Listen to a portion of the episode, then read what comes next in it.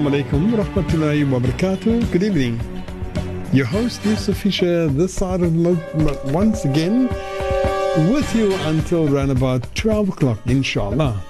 I invite you to join me on the caravan into the night.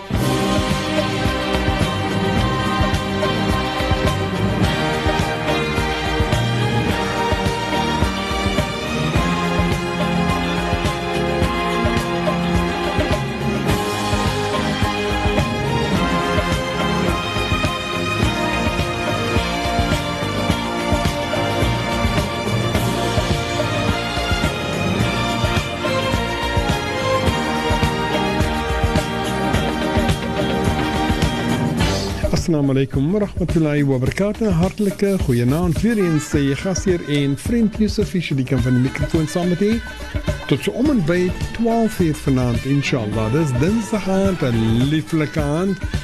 En uh, natuurlik uh, hoop waar u is dat die beste vir u is aan my kant en ek sê nou sit lekker terug. Kom kuier saam met ons met die karavaan in die aand.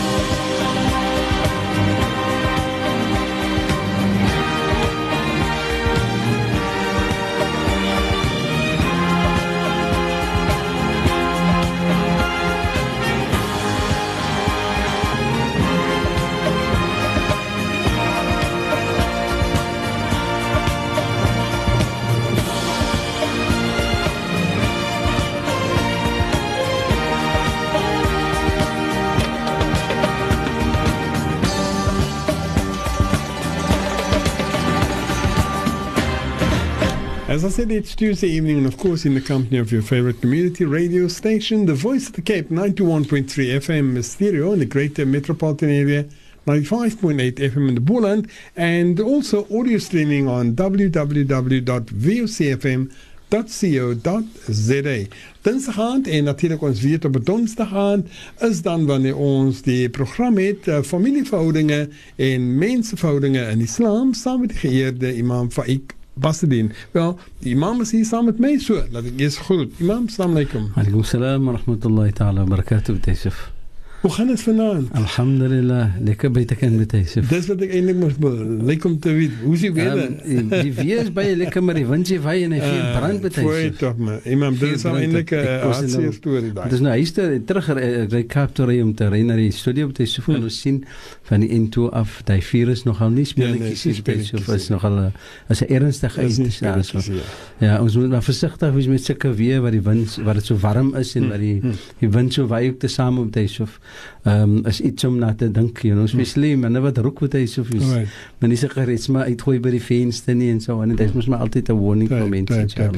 Imam, jy jy praat dus so as ek net gou kan vra, ehm um, ons het 'n uh, notas gekry van die firefighters daar in die berg Hmm. en hulle vra eerstens dat uh, ons as gemeenskap moet aanmaak vir hulle Inshallah. En dan vra hulle dat die gemeenskap moet graag vir hulle kossoorte en en en en drink refreshment, water en die soort van dinge Mm.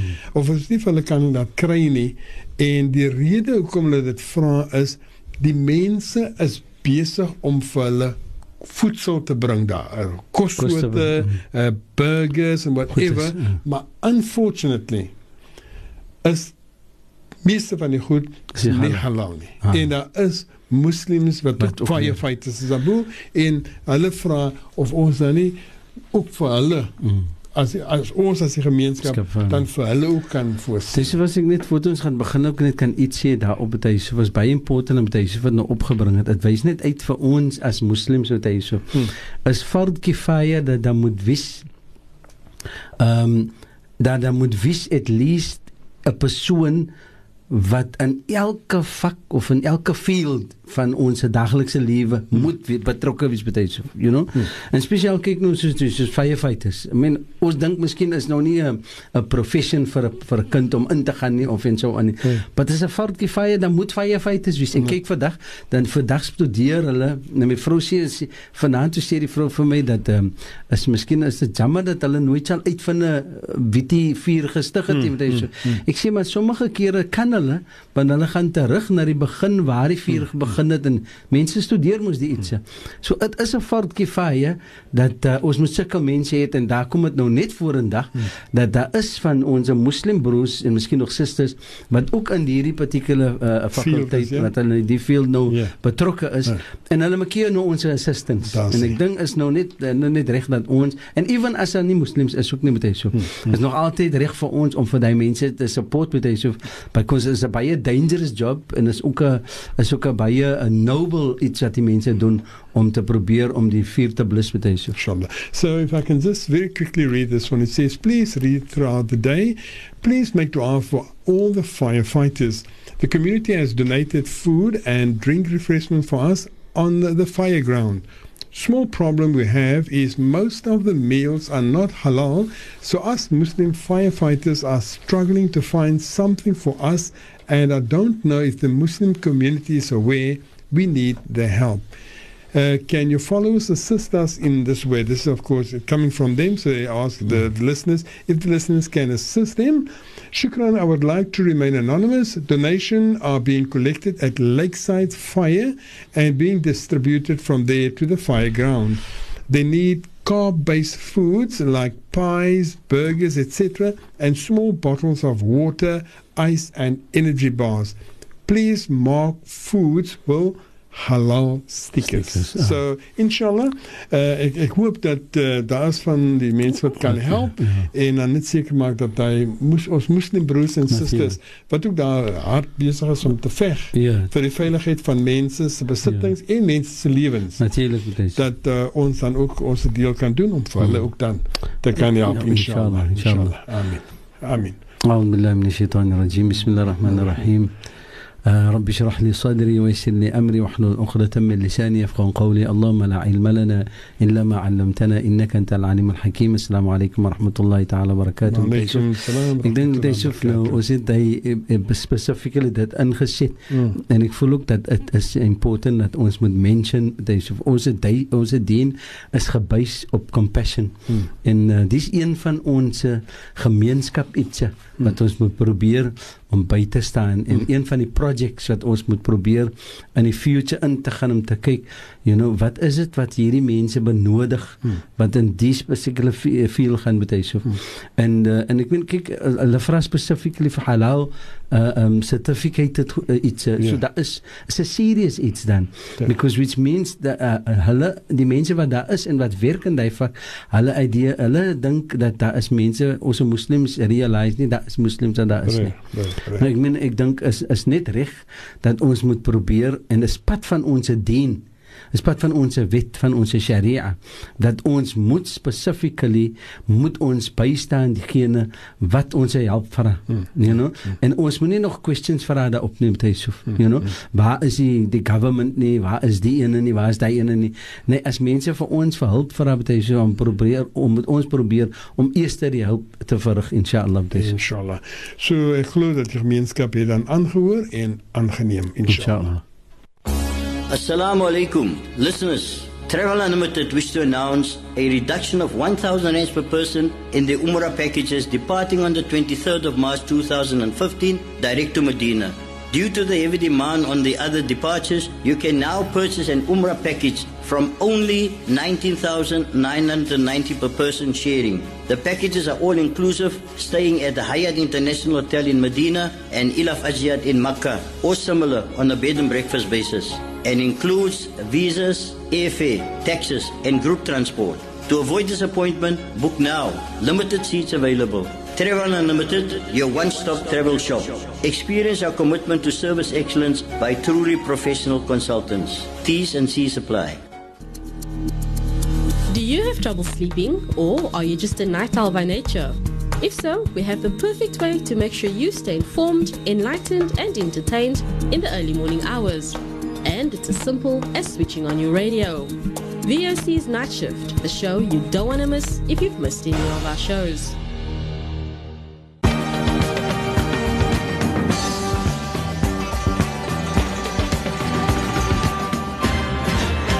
Terug saam met hier en nou is dit tyd vir ons om te begin met ons program eh, familieverhoudinge en menseverhoudinge in Islam met die geëerde Imam Faik Pasadin. Imam uh soos gewoonlik gaan ons begin die eerste gedeelte Amen. van nou tot so om by net voor 10 met die nasiha vir vanaand inshallah. Inshallah. En dan uh, vanaf net na 10 na die 10 uur nuus, dan is dit wanneer ons gaan kyk na die SMS'e. Nou ek kan vir sê, daar is nog heel wat van die SMS'e van verlede week wat oor is. So ek gaan vir die gemeenskap nou vra, moet nie nou al SMS'e stuur nie.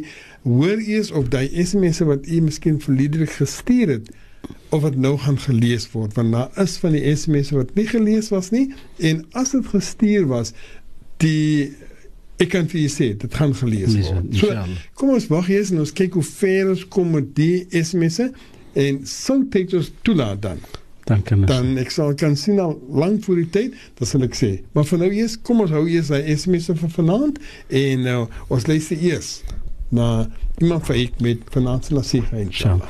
Alhamdulillah min shaitan rajim. Bismillahirrahmanirrahim. Taysuf ons um, ek dink is 'n goeie staat wat ons gehet het die beginsel van van die insetsel van hierdie mense wat dit deurgegaan het. Dit wys net uit Taysuf dat uh, as 'n gemeenskap is daar maar altyd 'n manier hoe ons saam leef. Mhm. Daar's altyd 'n manier hoe ons by mekaar daar sekere ietsie wat ons altyd by mekaar bring sommige tyd is dit goeie ietsie en sommige tyd is dit ietsie wat nie goed is nie Right. En uh, om en soms is dit soos 'n vuur soos dit wat uh, wat wat gebeur en dan kom mense, reale mense almal om mekaar om te assist. Sommige mense kom uh, op die einde van dit kom miskien bietjie swaar af. Dan is daar mense wat weer gaan assist een en die ander en so aan.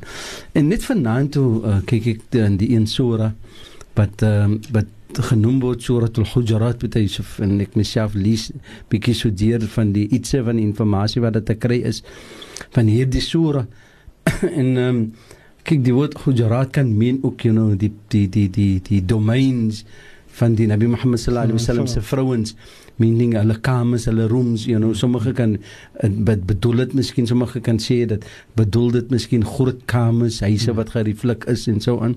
Dan is dit nie eintlik so nie want dit eintlik refer na die plekkies wat Allah begin het vir die vrouens van die Rasul sallallahu alaihi wasallam is hulle hulle blyfplekke. En in dieselfde tyd word hierdie sura ook verduidelik na ons as die sura van akhlaq, meaning die sura van karakter. Hmm. En en karakter is iets soos ons altyd al van gepraat en dan bygepraat het daarvan. Ons het gepraat van haya van skaamheid. Ons het gepraat ook van neidigheid. Ons gas het en sulke iets het ons al van gepraat op dit. So wat as 'n mens kyk in die sura, die sura praat so prominently met ons van gemeenskap en hoe dit mens natuurlik met Allah en sy Rasul en ons het al gepraat van die relationship met Allah en sy Rasul ook. En ook hoe ons met particularly moet handel met mens in geheel en in, in geheel en al. Dan praat die sura van wat is mannerism, ons sê geaardheid, karakter. En dan die sura try om vir ons te vertel, daar is sekere ietsie wat ons moet try om weg te hou van ons af. You know? Uh en 'n simpel iets met Yusuf. Ek sien 'n persoon doen iets. Dan gaan ek nou sê miskien kykie want hy's nou nie my besigheid nie man. Hmm. Want wie wat ek moet hy ou iets sê man. Ek moet hy moet hy iets sê man. At least laat hy kan miskien realize en so aan. En met alle respek saam, dan gaan ek vir die persoon sê ehm um, Boeta, ehm um, ek voel dat you know van 'n sharia van 'n dien perspektief en dan is dit miskien nou nie iets mooi om te doen nie. Uh um, mag ek miskien vir iets miskien net rectify en so aan. En die oorsprong sê maar iets sê vir dit met hy sê om vir my om vir my nou iets te sê en so. Te vlieg. Ja, sonder sonder 'n valid reason. Hmm. Maar oor die ander hand weet ek ook nie hoekom die man so react nie, react nie met hy sê. En die hele reaction van die persoon mag miskien wees because van iets wat gebeur het met hom. Het. Hmm. Net voor dit met hy sê. En hoe gaan ek dit opvat? Jy gaan nou sommer een kant trek en sê hmm. nee, kyk, dis nie nou my besigheid nie. Nou gaan ek vir my, nou gaan ek jou niks sê nie, nou gaan ek weggeloop van jou af. En ek loop ook toe weg van die persoon af, hy sê. Little knowing daai persoon maak my help. Hmm. little knowing daai persoon eintlik need my assistance but ons as in in in in die sure leef vir ons weet hy so wanneer moet ons vir ons meng met sekere mense se iets en wanneer moet ons glad nie vir ons meng met sekere en weet die sure portrei vir ons om te sê innamal mu'minuna ikhwa dat die true die waarlike geloofbare mense hulle is broeders van mekaar hmm. nou die sura praat op die brotherhood van mens en wat gebeur as broederskap opbreek met hy wat gebeur wanneer mense wat so mooi by mekaar gekom het vir watter rede rede ook al hmm. wanneer daar een iets gaan veroorsaak wanneer gaan mense gaan allow een iets om tussen hulle te kom om 'n ver, verspreiding te veroorsaak mag soms selfs wees uh, klein dinge iets wat in hoe sê hulle irrelevant Ja, en ja. irrelevant Ir- iets. irrelevant is. Ja, is is iets wat wat hulle sê niggling klein goedetjies. Ver. You know, wat nie eens met worry oor nie. Hmm. Nou, dan gaan 'n vlieg oor die man se nie so so sê dan raak jy ou sommer nou heeltemal ja, raak jy sommer nou nou particularly obstinaat en hy vlieg jou sommer nou in. Die sure particularly probeer om vir ons te wys met hy Yusuf hoe om sekere van die karakter weg te hou en hoe om te develop daai hoe sê hulle die repellent daarvan hmm. om weg te bly van daai soorte iets. Ons as moslems lees die heilige Koran. Hmm, Die sura sê vir ons ja ayyuhalladhina amanu reg die eerste ayat sê vir ons ja ayyuhalladhina amanu la tuqaddimu bayna yaday Allahi wa rasuli wattaqullah. Sê die die vers, die versie sê vir ons wat hy sê hoe julle mense wie glo of wie geglo het as in die past tense en so aan. Julle mense wie geglo het moenie julleself voorsit vir Allah en sy rasool nie. Moenie 'n het wys van Allah en sy rasool nie. Hmm. Which means moenie probeer om dinge uit jou eie hou uit jou eie sin en wil te doen nie. Nou wil wil jy voel jy net kyk iemand ek is ek het nie nodig om nog daai te voel. Simpel iets wat hy sê. Ons het met aan gepraat in die trouklas ook af van. Ons praat van uit van 'n vrou. Sometimes uh, vandag se se jong mense sal miskien nou sê, "Nee man, ek moet nog 3 maande so 'n uh, uh, uh, um, uh, in die huis in bly en ek kan nie dit doen en dit. Ek is mos nie pregnant nie man. Ek uh, you know, ek het vir maande nie met 'n man geslaap nie man en wat ewen en so. Waarvoor moet ek nog 'n uitdag gehad en almal die ek het nie nog nodig dien en bly sommer weg. Wat maak ek nou met hy? Ek vat nou eintlik my eie uh uh uh my my eie hoe kan ek sê my my eie deductions maak ek nou. afleiding. Nee, my eie afleiding hmm. vat maak ek nou en ek gaan nou wat net sê kykie ek het nie nodig om net te doen wat Allah sê nie maar Right. ek voel dit ek kan so maak man. Dan wil die persoon miskien nog 'n 'n 'n 'n 'n relationship gehad met iemand anders ook. So sê die vers vir ons, pas op vir die iets wat jy doen wat jy jouself voorsit vir Allah subhanahu wa ta'ala en sy rasool. Wanneer Allah sê atiyu Allah wa atiyu rasool, sê Allah obey vir Allah en obey vir sy rasool, dan moet ons sê sami'na wa ata'na. O ek luister en ek obey vir Allah subhanahu wa ta'ala. Dan as ek dit doen met Yusuf, dan wat moet gebeur is dat elke iets wat gaan veroorsaak dat ek die ruling van Allah subhanahu wa ta'ala en sy rasool gaan overstep, dan moet ek probeer om van my terug te hou. Nou hoe gaan ek vir my terughou van dit? En hoe gaan hy vrou miskien vir haarself terugtrek van dit wat hy so. Ja. Die simpel iets wat sy moet doen is en sy moet realise dat Allah en sy rasool kom voor vir wat ek wil doen. En so met elke iets wat ons doen. Ek consider eers vir Allah en sy rasool voordat ek consider my eie actions wat hy so. Mashallah. Kom ons vat 'n vinnige breek. Ons is nou terug. Live from Cape Town, this is the voice of the Cape. The voice of the Cape. The voice of the Cape.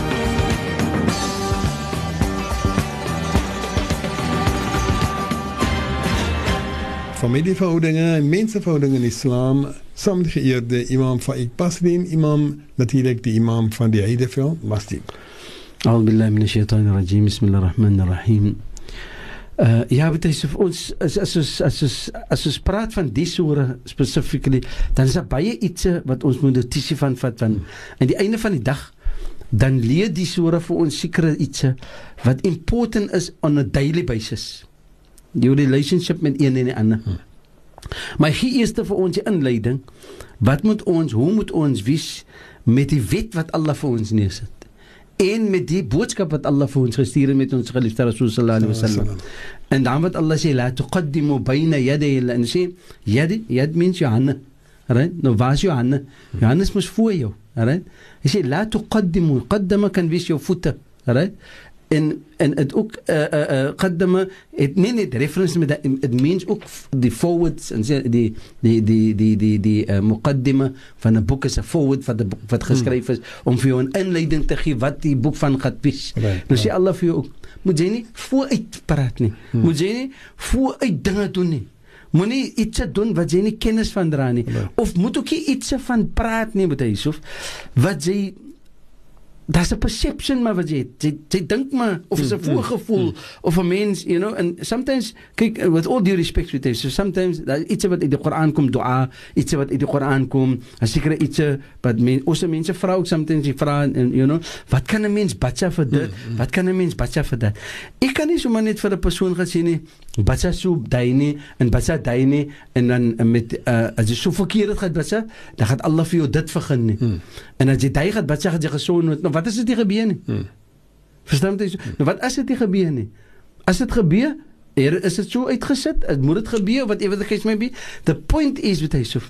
Ek kan nie vir mense gaan iets sê nie wat ek nie weet is regtig wat Allah en sy Rasul vir my oordeel because dan overstep ek dit reg ek Ah. voel uit Reg, reg. vir Allah en sy sê la tuqaddam sê Allah la tuqaddimu byna die moenie jou hande gebruik en jou voete en jou particular uh, self gebruik om voor te wees vir die wat Allah en sy Rasul voorbeskryf vir mense nie wat hy sê.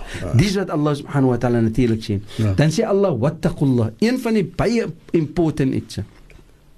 Allah sê vrees vir Allah subhanahu wa ta'ala. Inna Allah sami'un alim.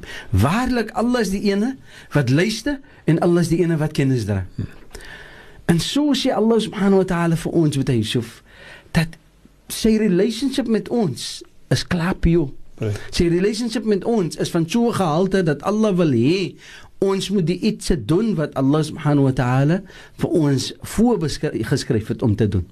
As ons kyk Allah sê ja ayyuhalladhina amanu la tarfa'u aswatakum fawqa sawti an-nabi.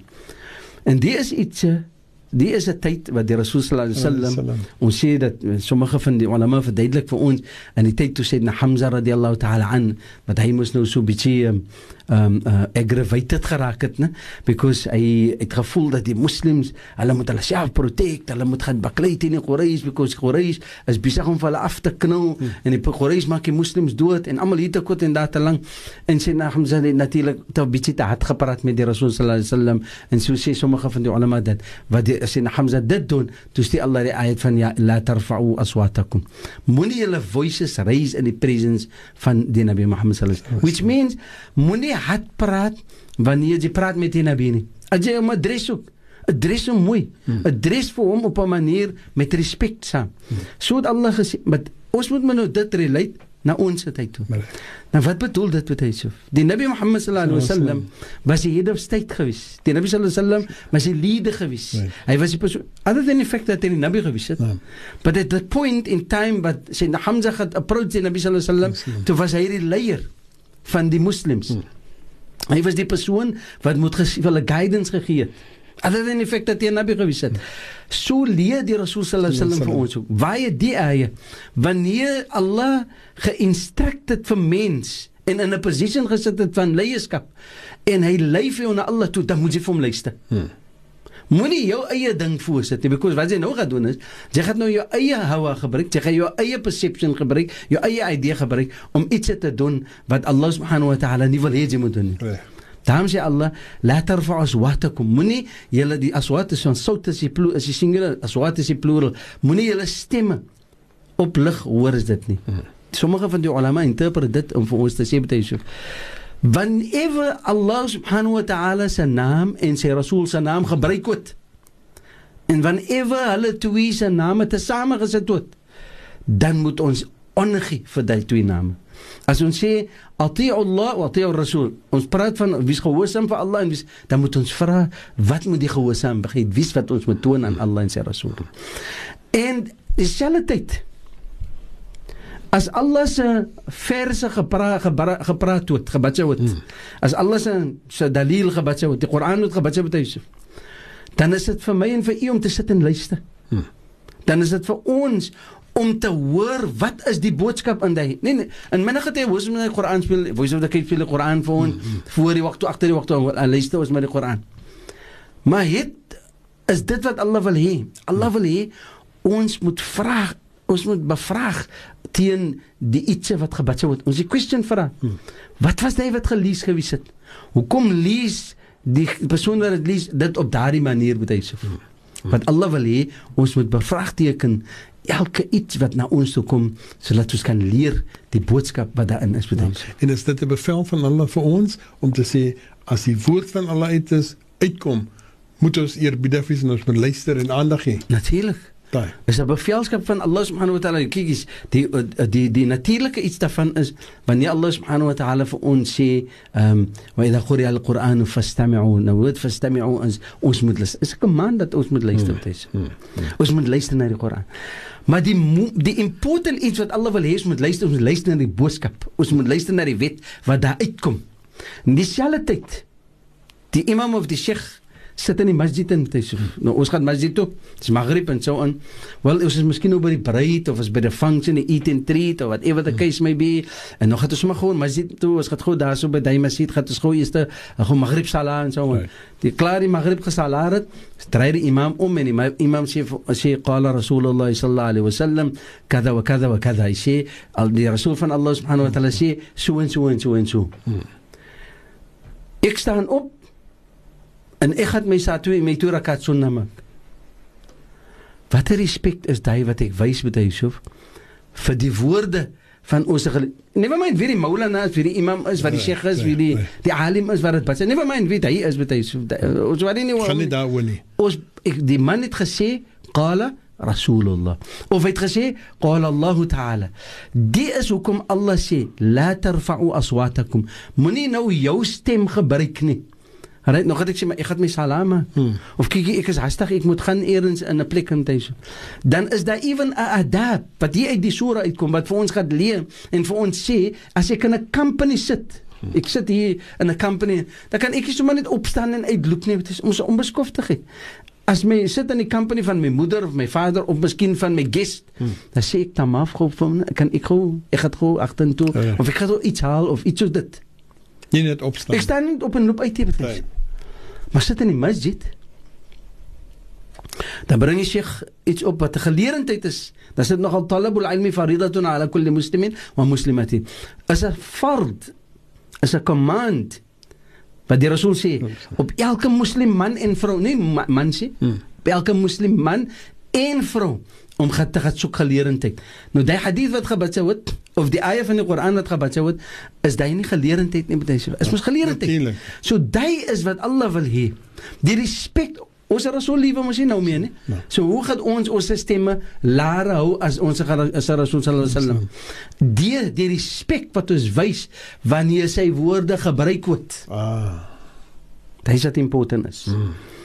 Die man sê miskien die die die die die sheikh sê miskien khairukum man ta'allama al-Quran wa 'allama sim simple hadith hadith wat ons baie wat hy dat die Nabi sallallahu alaihi wasallam sê khairukum man ta'allama die gene wat leer die beste van mense is die ene wat die Quran leer wa 'allama en hy leer dit vir mense.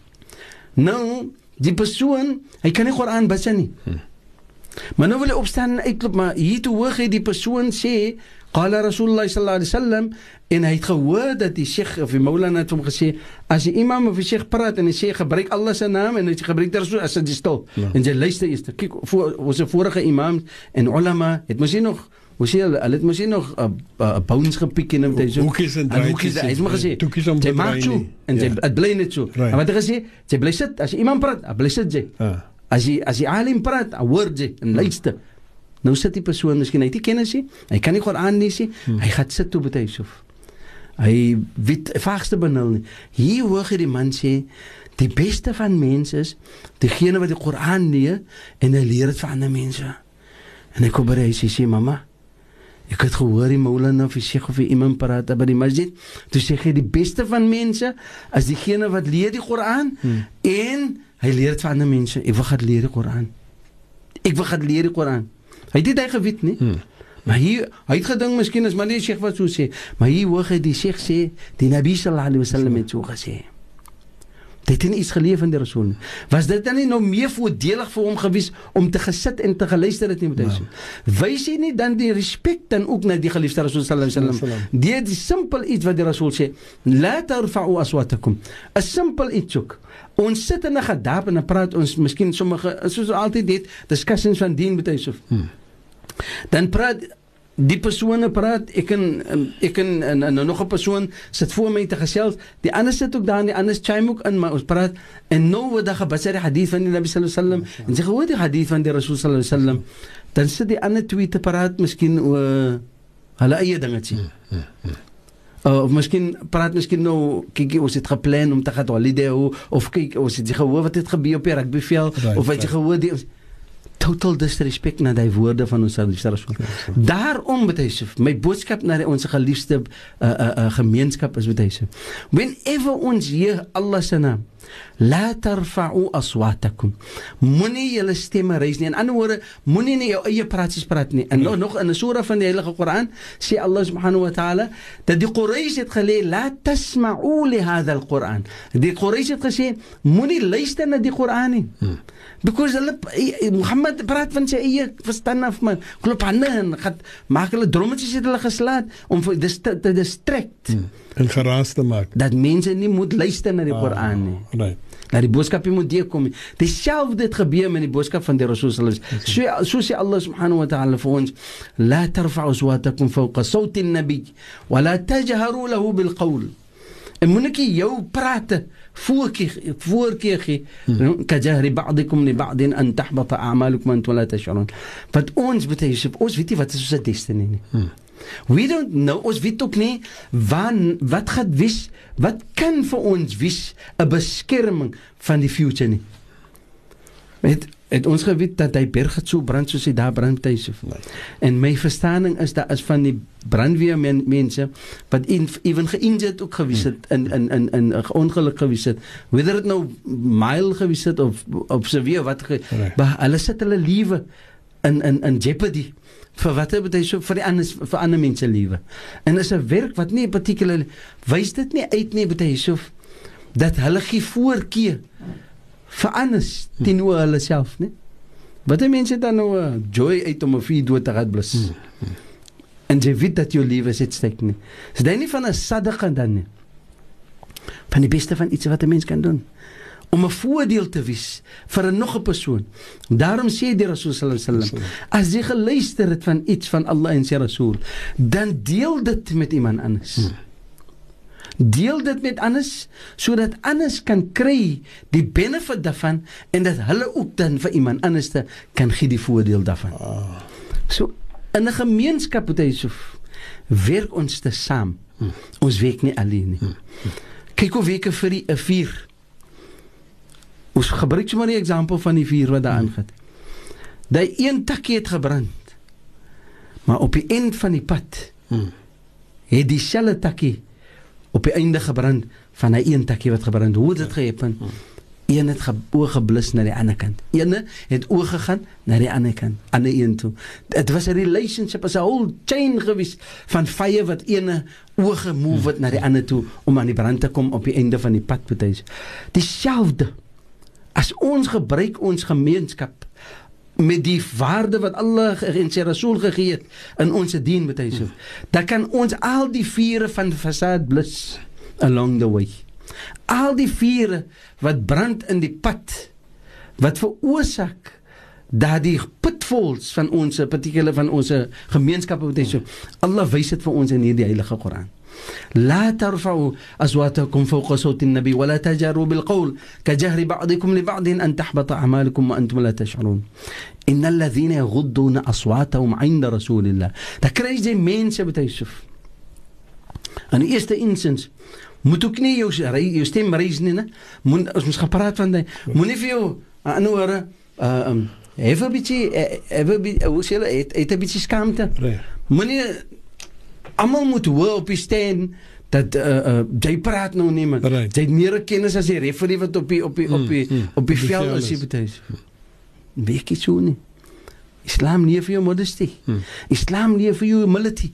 Islam nie vir jou even even kyk as jy rugby match. Hmm. Iemand moet verloor. Hmm. As die game gedrol het, dan is jy die skelm. As jy as jy game gewen gewees het ook, dan is jy die ook skelm met hy. Dis wat die mense sê. Dis wat die mense sê. Oh, okay. Maar iemand moet verloor Ja. en iemand moet wen. En ons realize neem uit almal die ietsie wat ons doen ons in daaglikse ietsie lê die karakter van diegene wat 'n geloofwaardige persoon is. Hmm. Hy of sy wat hy sê gaan nie sy stem raise of vir iets wat onnodig is nie. Reg. En as jy die reg het om te praat, for argument sake 'n persoon uh, um, um, exceed sy limit waar jou principles concern. Hy vat nou advantage van jou mm. soos al sê baie so. Dan het jy die reg om te praat. Jy het die reg om te voor te stel jou jou jou jou dismay en particularly jou ontevredeskap baie. Reg. reg. Maar dit is nie nodig om dit te wys om dit te wys met 'n met bodily movement Ja, ja, ja. en met anger. Kwaadaardigheid. nie. Nee, baie so. Man. Dit is exactly wat die sura vir ons sê. Hmm. Laat haar fa aswatakum moenie hulle stemme reis. En even as ons in ibadat is, dan sê die Rasul sallallahu alaihi wasallam vir ons, "O sa Allah is mos nie doef nie." Nee. Hoekom moet jy skree as jy in ibadat is? Hmm. Moenie skree nie. Hmm. Praat mooi met Allah. Jy know, ons het mooi lagos. Hmm. Wanneer ons dua maak, wanneer ons rak- as rakal, wanneer ons, iets, ons het mooi lagos. Luister maar na die qasaid wat op die radio ook is en so en die kas- kassettes wat hulle speel. Dis hoor die stemme van ons mense, hoor die adhan wat ons mense maak. Dan luister ons die die mooiheid daarvan. In sura in in suratul ehm um, ehm um, uh, sorry ehm um, uh, Allahumma salli ala sayyidina Muhammad. Uh, ek kan nou nie weer die naam van die sura kom nie. Ehm um, uh, uh, uh, in 'n geval een van die suras van die Heilige Koran met Yusuf, dan sê Allah subhanahu wa ta'ala Luqman, surat Luqman, waar Allah subhanahu wa ta'ala vir ons particularly sê met Yusuf, ehm um, ons moenie ons stemme raise nie. Hmm. Want as ons ons stemme raise met Yusuf, dan kan ons stemme kan sound soos die van 'n donkie. Allah. Moenie jou stem laat sound soos as die stemme van 'n donkie nie. Daar is sekere mense, Yusuf, wat so teen aan Allah subhanahu wa ta'ala gegaan het. Van Israel wat teen aan Allah gegaan het, wat specifically vir Allah gedefier het. Dat Allah subhanahu wa ta'ala gesê het dat Allah het hulle features, Allah sê so 'n Baqara, Allah het hulle features laat voorkom because hulle het aangegaan soos daai so te dier. Dan wil Allah nie eens daai dier verlaag nie om te sê dat Allah het vir hulle soos uit laat kom soos hulle soos soos ape soos hulle voorgekom. Soos die gesig van hulle het geappear soos dit van die apes wat hy sê. Die simpel rede hoekom Allah dit sê is because hulle het totaal teen aan Allah subhanahu wa taala gegaan. Wanneer Allah met hulle gep- gepraat het met hulle, hulle expression was dit. Wanneer Allah vir ons sê, "Hatarfa azwatakum," dan praat Allah met ons mans en vrouens. Wanneer ons met mekaar praat as mans en man en vrou, whether ons praat as broer en suster, met ouers en kinders ook met hulle. Dis wat Allah wil hê. Soos die Nabi sallallahu alaihi wasallam sê, "Man kana yu'minu billahi wal yawmil akhir falyaqul khairan aw liyasmut." as diegene wat glo aan Allah subhanahu waarlik glo wal yawm en hy glo aan die dag van Qiyamah en hy glo dat sy einde gaan kom in die dunia dan sê Allah vir hom met Yusuf wat hy moet maak is praat iets wat mooi is wat voordelig is wat goed is. Sê vir die man 'n goeie ding of hou jou mond. Die Nabi sê mooi, moenie moenie iets sê nie. Because in many cases with Yusuf, ons iets wat ons mense en sê is sometimes uit ons keel uit. Ons wil ons wil hê hy moet hoor wat hy sê man. Hy gaan hom vertel man. You know, en daai tipe van geaard met Yusuf is 'n manier wat Allah subhanahu wa ta'ala express in die sura wat Allah vir ons sê, vir ons probeer om te leer moenie naby sulke iets gehad nie met Yusuf. Mashallah. Ons vat weer eens 'n uh, vinnige breek. Ons is in nou saam met u.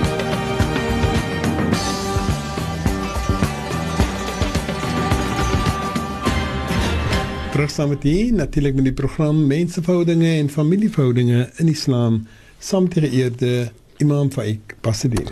أعوذ بالله من الشيطان الرجيم بسم الله الرحمن الرحيم اللهم صل على سيدنا محمد وعلى آل سيدنا محمد بارك وسلم Ja, wat hy so dit is uh dit is vir ons dit is dit important.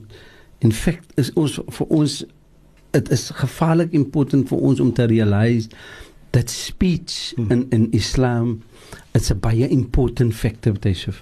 Dit is iets wat ons nie moet net ligtig vat nie en ons moet nie net dink af van ag uh, right man, is maar net die way ek praat nie man. Hmm. Uh dit is dit's iets wat Allah subhanahu wa ta'ala wil hê ons moet notisie van vat met hy. Alright.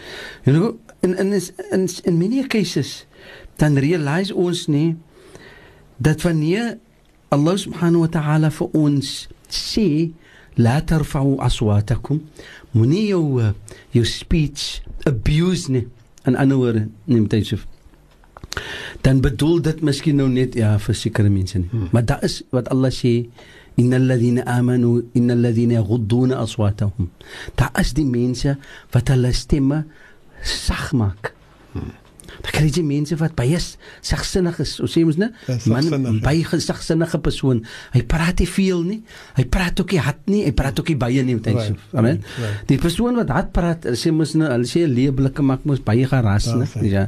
Dan en dan sê hulle mos ook né, uh, uh, uh, um, um, die persoon natuurlik wat min kennis maak, wat min kennis het, Hmm. is die ene wat altyd maar baie praat. Meeste weet. Hy praat nie miste hy ja. sê mos maar altyd you know ek sê mos maar hmm. you know maar ek weet maar min you know maar dan kry jy die persoon wat baie sagsinnig is hy praat nie baie nie hmm. hulle sê hy min hoor maar as hy praat dan praat hy wysdom dis wat nou die is wat Allah sê innal ladhina ghudduna aswatahum 'inda rasulillah daai is die persone wat natuurlik vir hulle hou middelmatig. Hmm. Hulle hou hulle op die loude ryda. Hulle hou hulle onder die belt hy so. Dan as hulle praat, dan praat hulle nodige iets en as hulle praat met persone, dan praat hulle die regte iets met persone. Hmm. Sommige kere dan realize ons hy so. Ons ek kan nie enige iets praat met enige nie. Ek kan nie enige iets praat met enige. Ons sit op die radio ook. Reg. Maar ons kan nie enige iets praat met ons mense nie. Hmm. Because almal ons mense verstaan nie alles dieselfde nie, Correct. maar ook ons kan ook nie dink dat ons mense het die kennis van iets nie. Nee. Nee. So wat moet ons praat? Met respek saam hmm. om vir mens te laat wys en te leer daar is sekere iets wat ons weet en daar sekere iets wat ons nie weet nie. Hmm. En ons manier hoe ons oordra aan 'n mens is iets wat hy persoon gaan elevate Natuurlik. wat hy persoon gaan oplig hmm. wat hy persoon wys hy hy word geïkram irrespekte van wat hy is en irrespekte van wat sy background is irrespekte van, van hoe hy is want hy kry sommige mense met hy so wat ons miskien niks van dink nie hmm. hy mag miskien soos 'n dronklap lyk in die pad maar sy man sy mond oopmaak sê ja Allah het gewoon mooi praat die persoon hmm. Nou waar kom hy vandaan? En die Nabi sallallahu alaihi wasallam soos validig week gebad sê dat al-haya shu'batun min al-imam Sk skaamte is een van die takke van die branches van iman. En om te praat met mooiheid saam. Soos die Nabi sallallahu alaihi wasallam sê yu'minu billahi wal yawmil akhir. Man kana yu'minu billah diegene wat glo waarlik aan Allah hy gaan net iets praat wat daar value in is. En hy gaan net ment praat in die tyd wanneer dit nodig is vir hom om te praat dan gaan hy wys van diegene wat die Rasul sallallahu alaihi wasallam sê hy gaan wys van diegene wat consider ander mense met elke iets wat hy doen. Masha. nou vir argument's sake ons kry 'n persoon.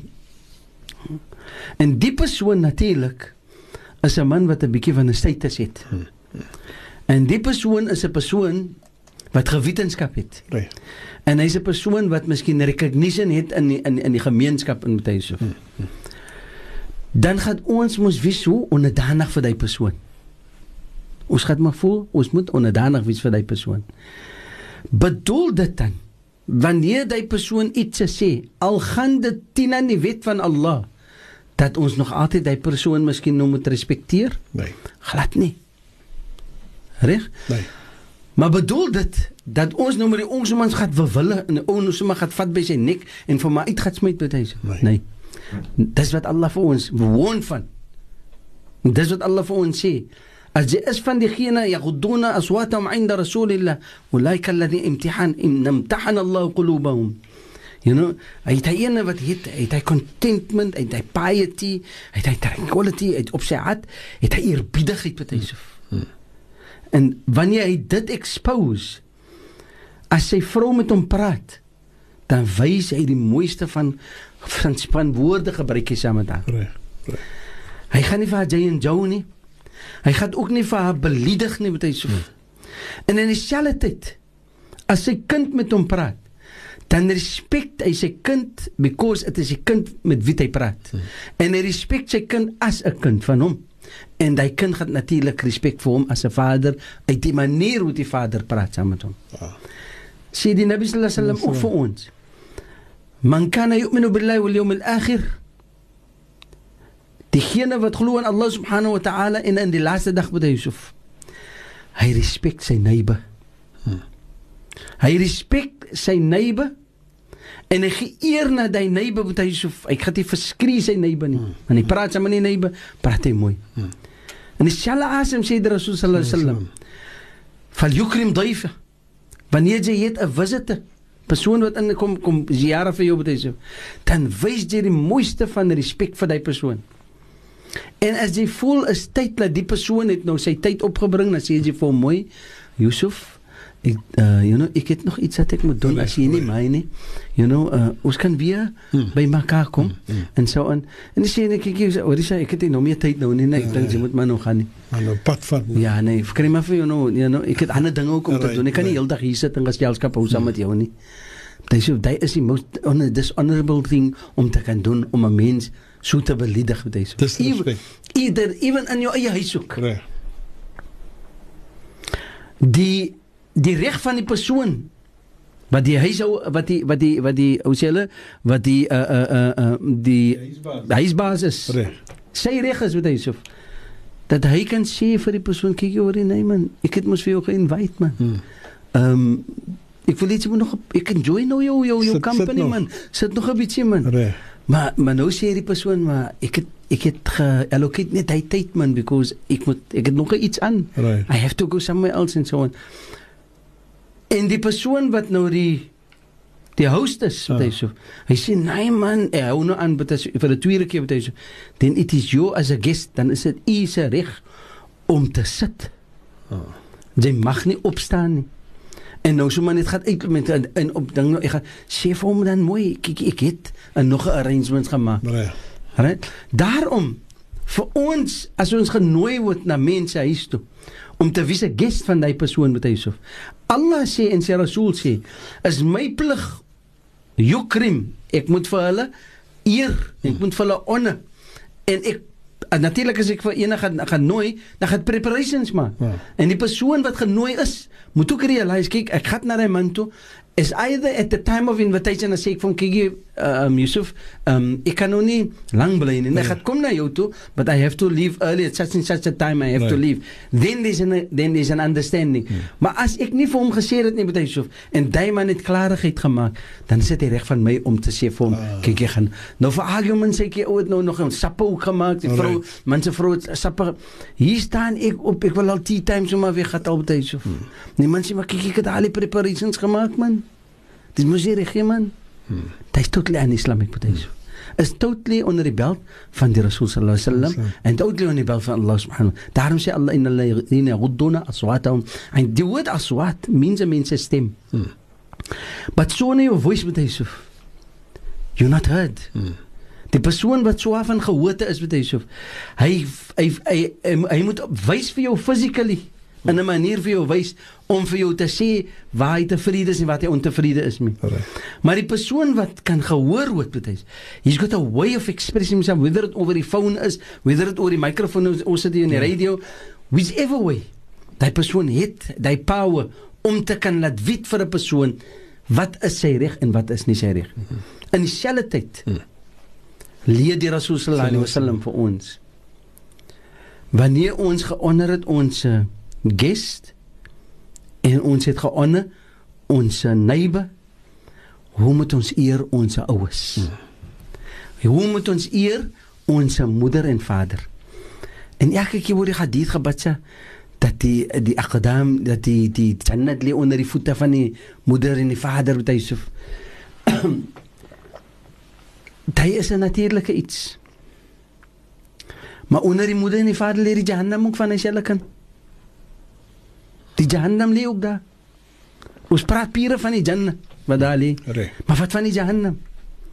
Wat van 'n ouer wat so ontevrede is met hy kind? Wat van 'n ouer wat sê dit gaan slaap in die aande van 'n kind wat min ag het oor sy ou. Ja, wat van daai ouer? In dieselfde tyd sê die Nabi sallallahu alaihi wasallam van die respek wat die ouer moet hê teenoor die kind. Ou het mos nie nodig om te hê om om om respek te hê vir 'n kind om om onderdanig te wees vir 'n kind nie. Dan maar dit. Het mos nie nodig daai nie. Maar Allah subhanahu wa ta'ala leef vir ons. Wanneer die kind sy reg wys oor die ouwe waar die hak van Allah subhanahu wa ta'ala konsern die ouwe overtree die step overstep die hak van Allah subhanahu wa ta'ala but, but simple iets dat die ouwe disregard die kinders hmm. miskien van hulle erfgenaam wat die vader agtergelos het van erfgenaamheid so hmm. dan het die kind van die oudste kinders of van die kinders het die reg om vir hulle moeder te sê moeder Dit is dien aan Allah subhanahu wa ta'ala se wette want u gaan gelei onder die pen van Allah en Allah gaan u straf. Dan sê Allah la tuqaddimu bayna yaday Allah. Mujeni o step die itse die wette van Allah subhanahu wa ta'ala. Iemand kan ek vir u vra net op daai punt wat u nou gesê het waar die kind dan die reg het om vir die mamma te sê of as dit die pa is vir die pappa te sê, nê? Maar ek wil graag weer terugkom wat u dan gesê het. Op hoe manier moet dit gesê word. Dis die hele is die hele aard uh, hoe sê aard van die saak moet jy nee. ons praat van die aswat van die stemme. Hmm. hoe moet ons praat hoe moet ons praat met die nabies mos nie meer daar nie nee so die nabi het gesê hoe ons moet praat nee. nou hoe moet ons die stem moet nou gaan asof ek met die rasul praat hmm. ek praat met my ouers ek praat met my vrou ek praat met my kinders ek praat met my neighbor maar eintlik praat ek met die Rasul. Want ek antwoord vir hom op die prate wat hy gesê het as 'n Rasul van Allah, man kana yu'minu billahi wal yawmil akhir falyaqul wanneer jy praat khairan, praat iets wat goed is. Hmm. Praat iets wat mooi is. Gebruik die wisdom van mooiheid hoe om te praat met die moeder. Hmm. You know, they so sometimes da kry ons ons ouers, hulle kry mos hulle hulle hulle hulle uh, hulle pension, hulle kry die iets en so aan. En hulle het nie nodig om miskien nou uh, um Hulle het nie nodig om die geld te gebruik nie because die kinders kyk agter hulle tyd so, you know. Dan moet ons ouers ook nie bagiel raak nie. Jy sê, ons sê stingy wat nie tyd. Ja, synig. Synig raak nie. Why? Because al die geld wat vir wat gaan jy nog gebruik? Sê jy het nie nodig om te gebruik nie. My kinders sorg vir my kos, my kinders sorg vir my klere. Waar ek moet gat, ek moet petrol in die kar gooi as 'n vader. Nee, ek het nie nodig my kind gooi petrol in die kar en hmm. ek I live a luxury life. Ek because alhamdulillah Allah vir wat maak ek met my geld? Hmm. Nou moet dit nie vir my om daai geld op te gaar nie betuie so. Hmm. Want ek nou moet doen met daai geld, as ek het klein kinders, miskien gee hulle sadaqa. Wys vir hulle jou liefde as 'n ouma, as 'n oupa. Hmm. Wys jou kind, jou eie kind ook as jy sien dit 'n kind as sien of 'n dogter wat 'n bietjie in 'n difficulty is wat hy so wat ons sien iets hy so so gerieflik by hulle nie. Dan kan ek wys Moenie dit goed laat lê vir erfgenaam nie. Hmm. Kus erfsele moet se swerfgeld, né? Nee. Erfgeld is swerfgeld. As altyd maar 'n troubel. En as maar altyd ene wat mamma meer gedoen het as enigiets iemand anderste en dan wil hy altyd die goed stukkie groter hê. Ek, ek meer kry. Nou die is wat Allah praat van la tuqaddimu bayna yaday Allah wa rasuli wattaqullah. Inna Allah samiun alim. Ya walladina amanu la tarfa'u aswatakum fawqa sawti an-nabiy. ولا تجاروا له بالقول كجهر بعضكم لبعض أن تحبط أعمالكم وأنتم لا تشعرون Die is die ietsie wat Allah vir ons uitleef by Yusuf. Hmm. Moenie die ietsie laat damage waar jy sit in karakter, karakter van ons nie, die karakter van ons nie. Wag nou dat Allah nog vir ons gaan verduidelik. Ja, walladina min jaakum fasiq. Wat is 'n fasiq betyse? Binne bin fatabayyanu. Wat is dit om 'n fasiq, 'n sondenaar te wees? Hoe damage sonne ons ons ons ons ibada. Hoe spoil dit die mooiheid van ons lewe so. Hoe vat dit aan ons aan ons karakter? Hoe destrooi dit? Die giet iets wat ons opgebou het van salie van mooiheid van mooi iets wat, wat Allah subhanahu wa taala tevrede met ons gewees het meer in bedoel so. Simply because van ons eie sin, sin en wil. So wanneer dit kom na die tong, hulle sê mos die tong, hy het nie been nie. Hy klap soos hy, hy klap soos hy wil. Nee. Maar sometimes hy klap hy so seer wat hy so. Hmm. En hy sê mos altyd wanneer 'n man 'n klap gegee het, hmm. so, ons het hom 'n klap gegee. Hy het 'n tydklap gekry. Hmm. En hy voel so, hy voel so degraded because ek het vir hom geklap. Maar toe hy daarna, hy vergeet van die klap. Hmm. Hy kan onthou ek het 'n klap gekry en sê het my ek sal nie vergeet jy het my geklap op jou, maar daai klap is weg. Dis die see van hy klap is. Hy voel hy, hy, hy voel dit nie meer nie. Nou, nou. Die memory daarvan is, is ek kan dit ook nie eens meer onthou nie. Mm. Hoe seer dit ge- of hoe die effek van hy klap gewees het nie tyd so. Reg. Maar as jy 'n persoon iets gesê het, as ek 'n persoon iets gesê het met die tong het party so. Mm. Dan is dit baie swaar om dit te. In feite, jy kan dit nie terugtrek nie. Ja. Daai persoon sal oud raak. Dan in sy laat in sy jare sal hy nog altyd kan onthou. Nee, daai boeta het vir my so en so sê. En hy het vir my seer gemaak. En hy is my nog rede. Hoekom ek nie mens nog nogal baie geselskap sal hou saam met hom nie. Vergewe vir hom, Allah hom vergewe. Maar ek hou maar liewste my distance met so 'n persoon. Duisef. Mashallah. Baie shukran vir vanaand se prate. Amen, Nou, inshallah. Ek glo weer eens die prate het plek gevind in die harte en in die verstande Amen. wat vanaand geluister het. Amen, Ons gaan 'n breek neem as ons terugkom, dan gaan ons natuurlik na ons SMS en so gesê het, nie nou vanaand se SMS en nie moet nie nou al stuur ek sien haar kom al in van vanaand ook maar ek moet eers na verlede week se toe.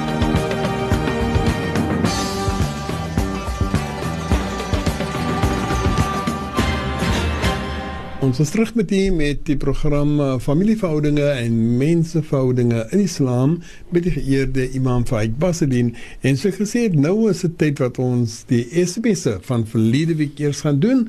En as tyd ons sou toelaat dan sal ons na se SMS gaan. En ek sê vir julle nou moenie nou al stuur nie. Alhoewel ek net toe het gesê en tog sien ek daar is mense wat gestuur het wel Pieter dis dit my maar moenie nou al stuur nie, want ons gaan dan 'n klomp weet dan kom ons nie daarby uit nie Imam hierdie enetjie van verlede week Salam is it allowed for a Muslim man to be involved with foreign women Foreign women Yes. Duisef. اللهم صل على سيدنا محمد وعلى سيدنا محمد بسم الله الرحمن الرحيم تشوف uh, ek sal dit eers dit miskien strange women hmm. uh vrouens wat miskien nou nie ehm um, sê wat hy nie 'n mahram voor kan wees right right. Is natuurlik dit is haram Duisef 'n man kan nie net involved wees met vrouens uh willy nilly nie. Ons het nie 'n reg in in uh, Sharia allow nie vir ons om net te te gaan wis met dieselfde soos wat ons van gepraat het you know.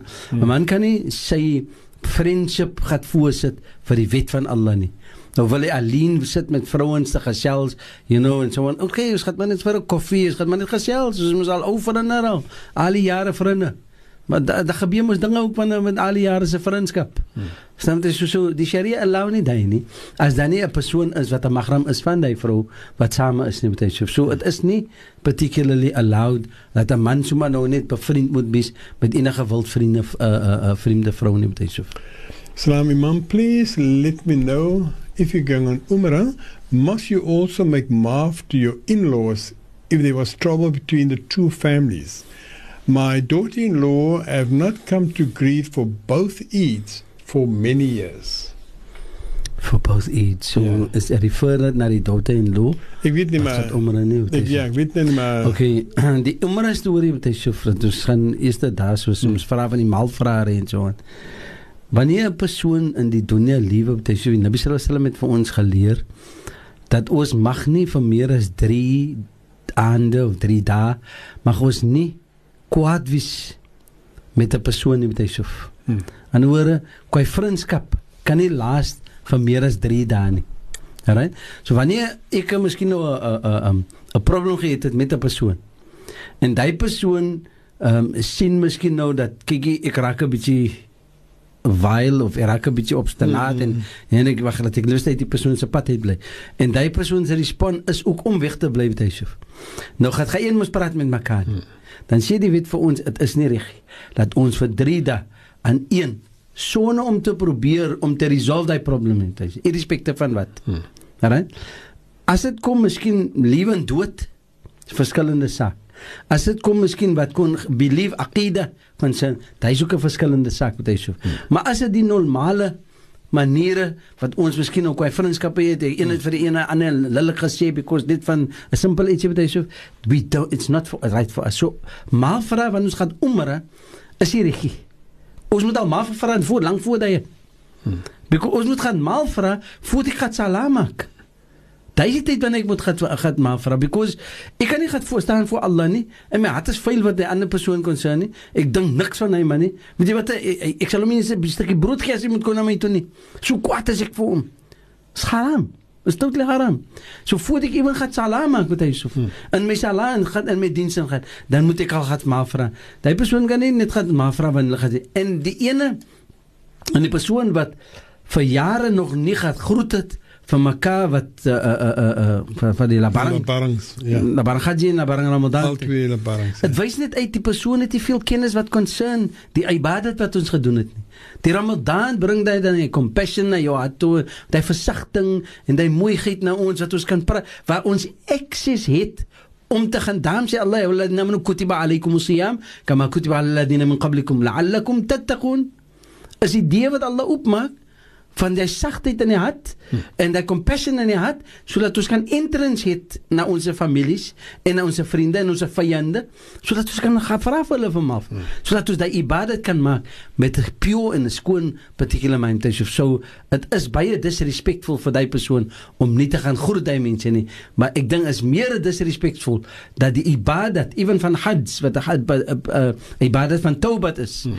dat dat daai gedisrespect al is daai persoon nie by die huis het hy so dat hy persoon nie gaan vra maar of nie vir sulke periods wat verby sy verby gaan elke jaar nie moet hy so ek dink is baie disrespectful Salam Imam. Nobody's perfect be it at home or work. Some people are blatantly rude. They sometimes have no shame with uh, what they do or say. When you're sometimes react uh, when you sometimes react They use reverse psychology, turning the situation around as though you are at fault. Hmm. Allahumma salli ala sayyidina Muhammad. Bismillahirrahmanirrahim. Daisuf Daar is baie tussen ons in ons gemeenskap. Is miskien nie net tussen families nie, is tussen vriende, is tussen uh uh um um in com, in communities wat ons kry, jy kry dit by die masjide, jy kry dit by die madrassas, jy kry by verskillende plekke kry jy dit so. Hmm. You know, because one wants to better be better than the other en die ene wil 'n bietjie van 'n hoër syte sit as die ander ene met hy so en at the end of the day wanneer daar iets is wat hy het fault is mee, then he wants to turn his fault onto someone else. Daai is iets wat baie gebeur het in ons mense. En daai Ibn Yusuf dink ek eh, is 'n geaard wat Allah subhanahu wa taala hier vir ons vanaand wat ons gepraat het van. La tarfa'u aswatakum. La tuqaddimu bayna yadil. Moenie jou ding voorsit. Moenie jou issue voorsit vir Allah en sy Rasul nie. So die Nabi sallallahu alaihi wasallam het gesê vir ons Ibn Yusuf dat praat die waarheid. Qul al-haq wa law kana mur. Hy sê praat die waarheid al is dit hoe bitter al is dit hoe tien aan jouself ook. Hmm. Al moet ek nog gaan gaan hoe sê hulle ek al moet ek nog gaan confess tien aan myself met hyself hmm. because van iets wat ek verkeerd gedoen het. Allah het vir my ere eer en mensdom sal vir my eer en Allah subhanahu wa ta'ala sal my in die veiligheid uh, veiligheid bring en even in honorable in a, a position sal Allah vir my sit deur die waarheid wat ek gepraat het as wat ek gaan probeer om liens te vertel en die en die ikse van verkeerd te laat wys op iemand anders te betuig. Ons realize nie, ons realize nie dat Allah subhanahu wa ta'ala is diegene wat iets uitbring van 'n mens. So ek kan my voorgee dat ek is so en so 'n grand persoon, ek het sulke mooi geate en ek is 'n dien en ek is 'n daai en almal sê van my daai en so aan, hy sal nie sulke verkeerd doen nie. Allah sal wys dat hy verkeerd sal uitkom met so. Hmm. En Allah sal 'n mens en as Allah 'n mens opgeshow het met so, dan is daar niemand mens wat kan bedek die skande van hy persoon. Wat sy expose word. Heeltemal geexposed. Right. So kan jy kies jou familie en hoe moet familie lewe met mekaar? Nou salli ala sayyidina Muhammad. Ek dink ons hele die hele tyd wat ons al praat op op die radiostasie ja. tyd so is beteken van daai hoe my familie, familie moet lewe. Familie kan sy musiek kies, nie? Natuurlik ons kan nie van ja, ons kan 'n vrou kies. O, ons kan 'n man kies. En daarvan af kan ons 'n familie kies. Is dit met so because as ek 'n vrou het, dan heb jy selfs hulle met vir ons gesê, hoe ons moet choose ons vrouens en hoe dit moet choose ons mans. Hmm. So daarvan kan ons aflei dat 'n persoon kies sy familie because as jy daai vrou getrou, dan gaan jy daarvan af sê familie kry. Sy kinders het gebore word en so gaan hy klein kinders hê en so en so on. Alright? En hy het 'n skoonbroer het. Gaan 'n skoon suster hê, so gaan sy hy gaan sy skoon familie wees. Hy het gechoose dit met hy so. Alright? En en en en so maar jou familie bly jou familie. Jou ja. broers bly jou broers. Jou susters bly jou susters jy kan nie vir hulle choose nie. Maar Allah subhanahu wa ta'ala het gesê dat Nabi sallallahu alaihi wasallam simpel vir ons gesê uh um dat elke iets wat goed is right? Al haya'u kullu khair. Humility skaamheid modesty is elke iets wat goed is Never mind hoe klein dit is. Wat ek vir my broer gesê het, my gesê het boetie by Termakassi of you know my boetie of vir my vir my suster Titi of ene mm -hmm. by Termakassi, you know, en um, ek wys maar my mooiheid as ek vir hulle groet, groet ek vir hulle met liefde saam. Probeer my om vir hulle te vir hulle te wys met respek en my eer wat ek het vir hulle mm. as my broer en my suster. En as daar iets wat verkeerd is, dan praat ek mooi.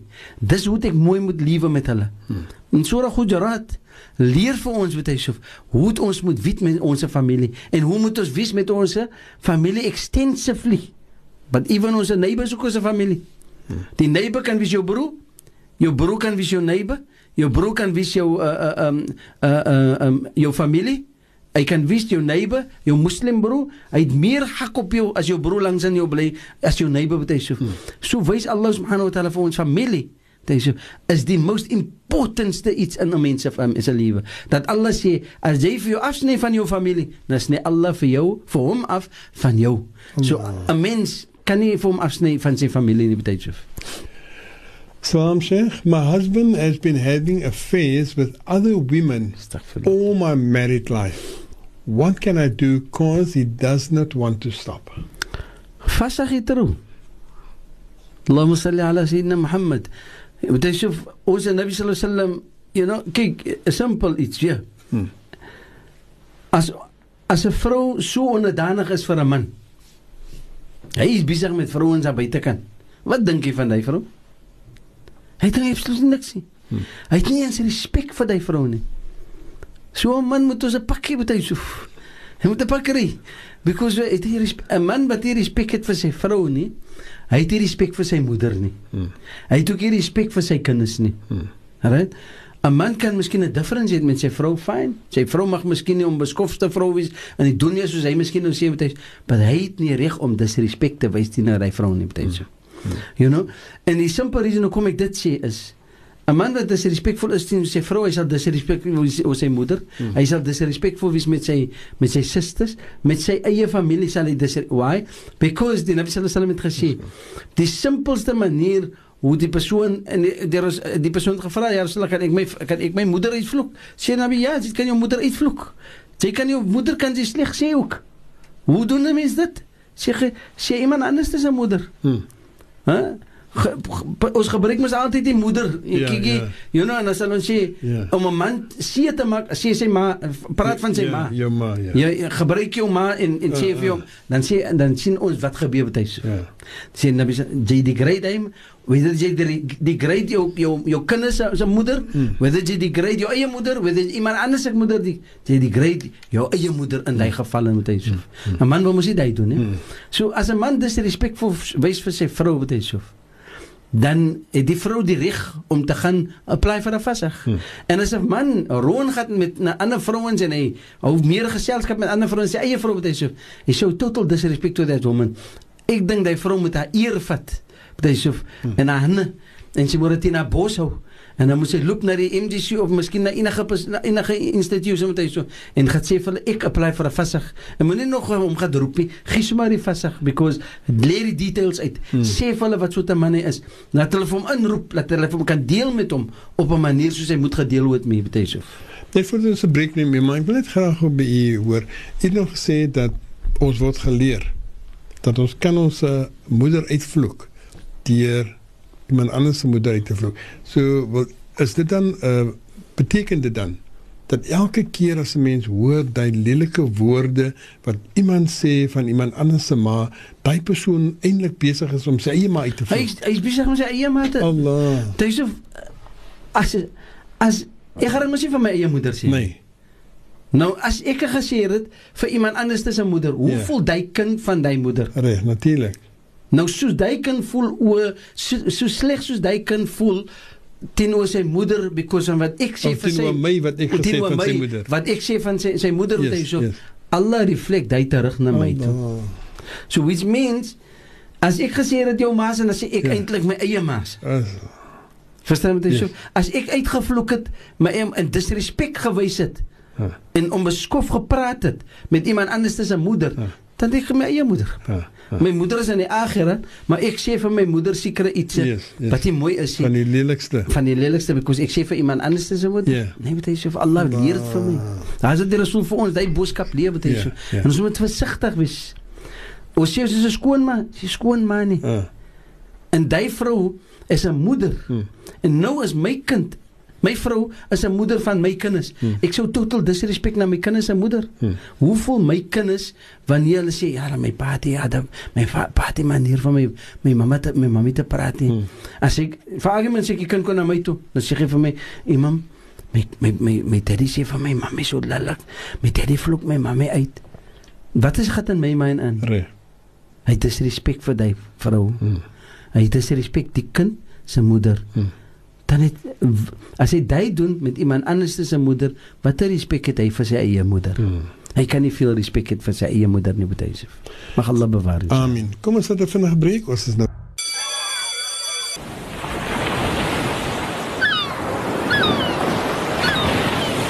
Jy luister na die stem van die Kaap op 91.3 en 95.8 FM stereo.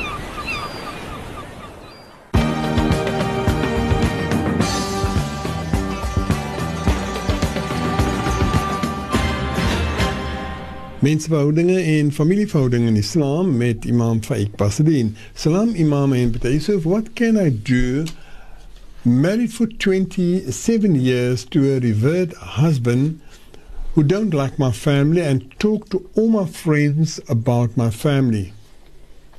Calls them all kinds of names and swear at them. What can I do? Please help. I feel I can't take it any longer.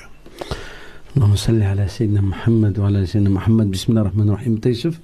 Ek dink die vrou uh, um is because you know sometimes dan word ons ons mans 'n bietjie haastreet ook in 'n hmm. sens dat as hulle vir ons so treat in daai way dan moet ons vir hulle ook treat in 'n way wat ons voel kykie is is is legal Sharia punt of view is dit legal en ook met respek same maar ons doen dit op so 'n manier dat hy 'n lesson kry daaruit. Hmm.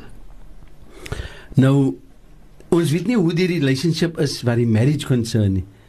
Maar as jy ingaan in sê dan is die die marriage self ook maar nie 'n baie stable marriage nie. Hmm. You know because daar is klaar dis respect wat die familie concern, you know. En ek sê altyd, dan moet altyd maar 'n third party wees. En Die die Sharia gebruik altyd 'n third party pertaining to wanneer twee wanneer twee mense kom wat 'n probleem het en wat 'n difficulty het. Dan is dit beter om daai twee mense om 'n derde persoon te kry, Hmm. om daai twee mense 'n bietjie te te te guide deur die probleem wat hulle in is. En in die geval, dan dink ek eh, en sê sê mention dit en te sê dat is 'n is 'n is 'n reward, you know, die persoon is 'n reward. Uh hoe lank terug was hy? Te lank terug wat hulle wat hulle gesê het nie. Um, Maar irrespectief hoe lank terug daai persoon miskien nou 'n uh, um, 'n reward is, die die die die eintlike ding is is die as as hy mention daai dan bedoel dit dat die persoon het nie baie info, geïnform gewees wat concern Islam nie. eh, imam maar hulle Hulle nie- 27 jaar getroud. Hulle 27 jaar getroud al. 20 jaar getroud. So die boeta is al 'n reward vir 27 jaar. Dan sien jy 'n reward. nie. Hmm. You know, en dis jy klaar gereward. Verstaan jy so as ek gedink as 'n persoon is wat miskien nou recently dan kan jy sê 27 Maar agter 27 jaar 'n persoon is nog nie geïnform van Islam nie, dan het hy maar bin baie min duty gedoen towards homself om uit te vind wat wat Islam kan sê. Ek dink as dit kom na sulke iets wat hy so counselling is iets wat baie important is. Sometimes as jy ons kyk ons weet nie wat gaan ons maak wat dit concern nie. En sometimes dan wil ons miskien nou professional mense inkry om vir hulle te assist wat die wat counselling concern. Hmm. But sometimes die simpelste iets is die iets wat die meer effektiefste iets is, you know. En as ons kyk in die in die in die geaard van die persoon. Daar is natuurlike familielid wat hy baie omgee voor. En daai familielid met Yusuf is die ene wat ons moet target om met hom te kan praat wat dit kan, kan wat dit concern. Maar as sy disrespek so ver gaan, you know, dat hy uh, uh, um dat hy nalatig word waar die dien concern met Yusuf. dan moet hulle personal counselling kry. Dan moet dat person because then is not to do only met 'n social of uh, met iets wat concern die familie self nie. Dan is daar iets wat eintlik tussen die man en die vrou ook is wat 'n probleem is met hy. Salam to Yusuf and Sheikh. Uh, Sheikh, please give advice on how sisters and brothers should appreciate gifts from Makkah and Medina. They are never satisfied. Please give the definition of gratefulness and appreciation in Islam. Shukran. اللهم صل على سيدنا محمد وعلى سيدنا محمد بسم الله الرحمن الرحيم تشوف as ons kyk wat concern um a gift hadiah you know what, what, a gift concern die Nabi sallallahu alaihi wasallam het vir ons geleer dat die, die respek wat ons moet hê vir 'n gift you know en nooit as as 'n persoon um vir jou 'n gift gegee het om dit weg te gee as 'n gift nie Hmm. you know en te respek en te eer die gift dat die persoon vir jou gegee het in principle Kan ek vir u net vra om net gou daai een te report te, te repeat. Ja. Jy sê as ek 'n gift ontvang het, moet nie daai gift weer 'n gift maak vir iemand anders nie. dit Is dit wat u daar sê? Ja, dit- Allah. Dit is so. Moenie die goed gehad weer gee nie. Uh, Ek het dit nie vir daai persoon gegee nie, ek het dit vir u gegee. reg. Nou ek sê ek kan nie wat is vir my gegee soos myne, so ek kan maak wat ek wil daarmee. Nee. I gave it to Bata Yusuf because out of out of love and care. Right. And because ek het gekom met Makka uit en ek wil hê Bata Yusuf moet die, die baraka en die appreciation gekry. Anders kan Bata ek moes Bata Yusuf gesê het kyk jy sou die uh gee dit maar vir wie jy wil. Reg. Reg. Reg. Verstaan jy so? So the point is here die appreciation wat ek moet wys met hy so aan die persoon is een is een in appreciation. Right? Sallallahu alaihi wasallam het gesê dat wanneer 'n mens uh, uh, appreciation wys na uh, na mensdom, dan sal hy weet hoe om appreciation te show na Allah subhanahu wa ta'ala. Hy sal dankbaar wees as hy kan wys dankbaarheid na mensdom, dan sal hy kan wys dankbaarheid na Allah subhanahu wa ta'ala. Simpel is wat die Rasul sallallahu alaihi wasallam sê. Which means dat wanneer ons iets gekry het, Hmm. die persoon wat dit gegee het, moenie konsentreer op die gift wat jy gegee het ook nie. Right. Right? Jou deed wat jy gedoen het is 'n goeie deed. Die persoon wat die gift ontvang het, wat die hadiah ontvang het by Yusuf, hy moet respek die consideration van die persoon wat dit gegee het en die gift wat die persoon gegee het. Hmm. Het daar maar 'n bietjie respek en gratefulness na die persoon by Tramakassie vir die gift en Nee. you know en so aan mag Allah vir baraka en so aan maak dua. Môre dink jy nee man ek wil mos nie wat nee ek maak met die gaan maar weg.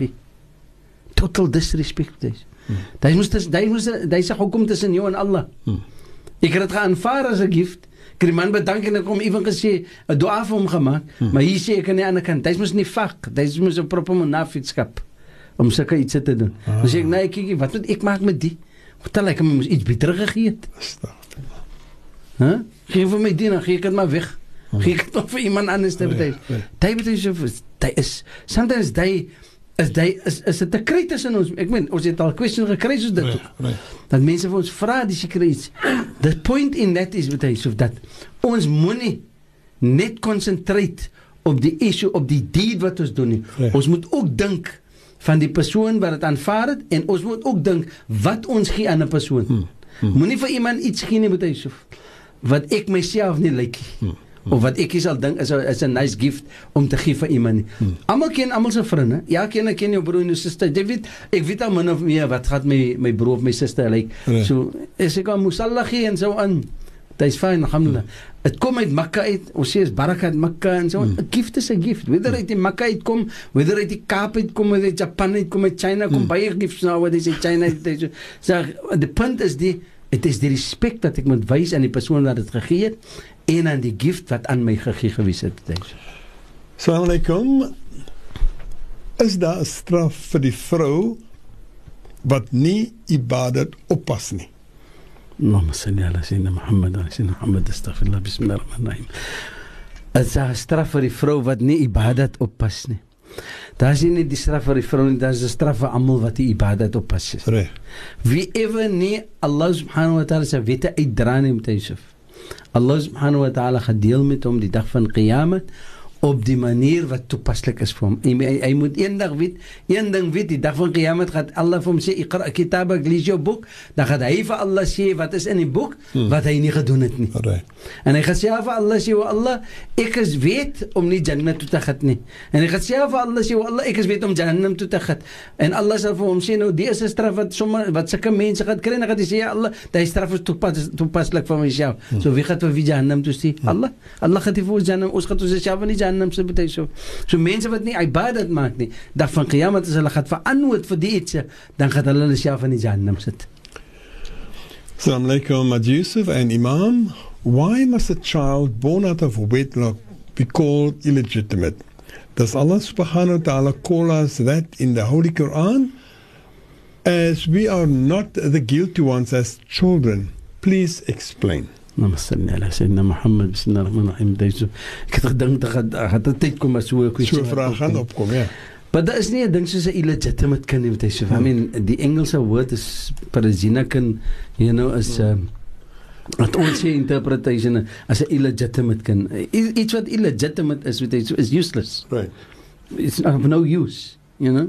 And it's, it's, it's not correct. It's something that you jy kan nie 'n kind uh, not correct maar jy kan nie 'n kind maak uh, useless nie. Of jy kan nie 'n kind sê kyk hier nee uh, uh, ons mag nie indulge iets wat wat illegitimate is ons ons behoort nie om om om uh, Om te in- ja ons moet nie indulge daarmee nie. Nou, nou daar is nie 'n ding soos 'n illegitimate kind nie. Hmm. 'n kind wat uh uh um soos die Sharia miskien sal opbring is is 'n zina kind, is waladu zina, is 'n kind wat gebore gewees het buite wedlock. right. As gevolg van zina. Is gevolg van zina. Ja. Maar dan kry jy mos die kind wat die ouers gesien het, maar die kind het gebore gewees in in in in wedlock. Ah.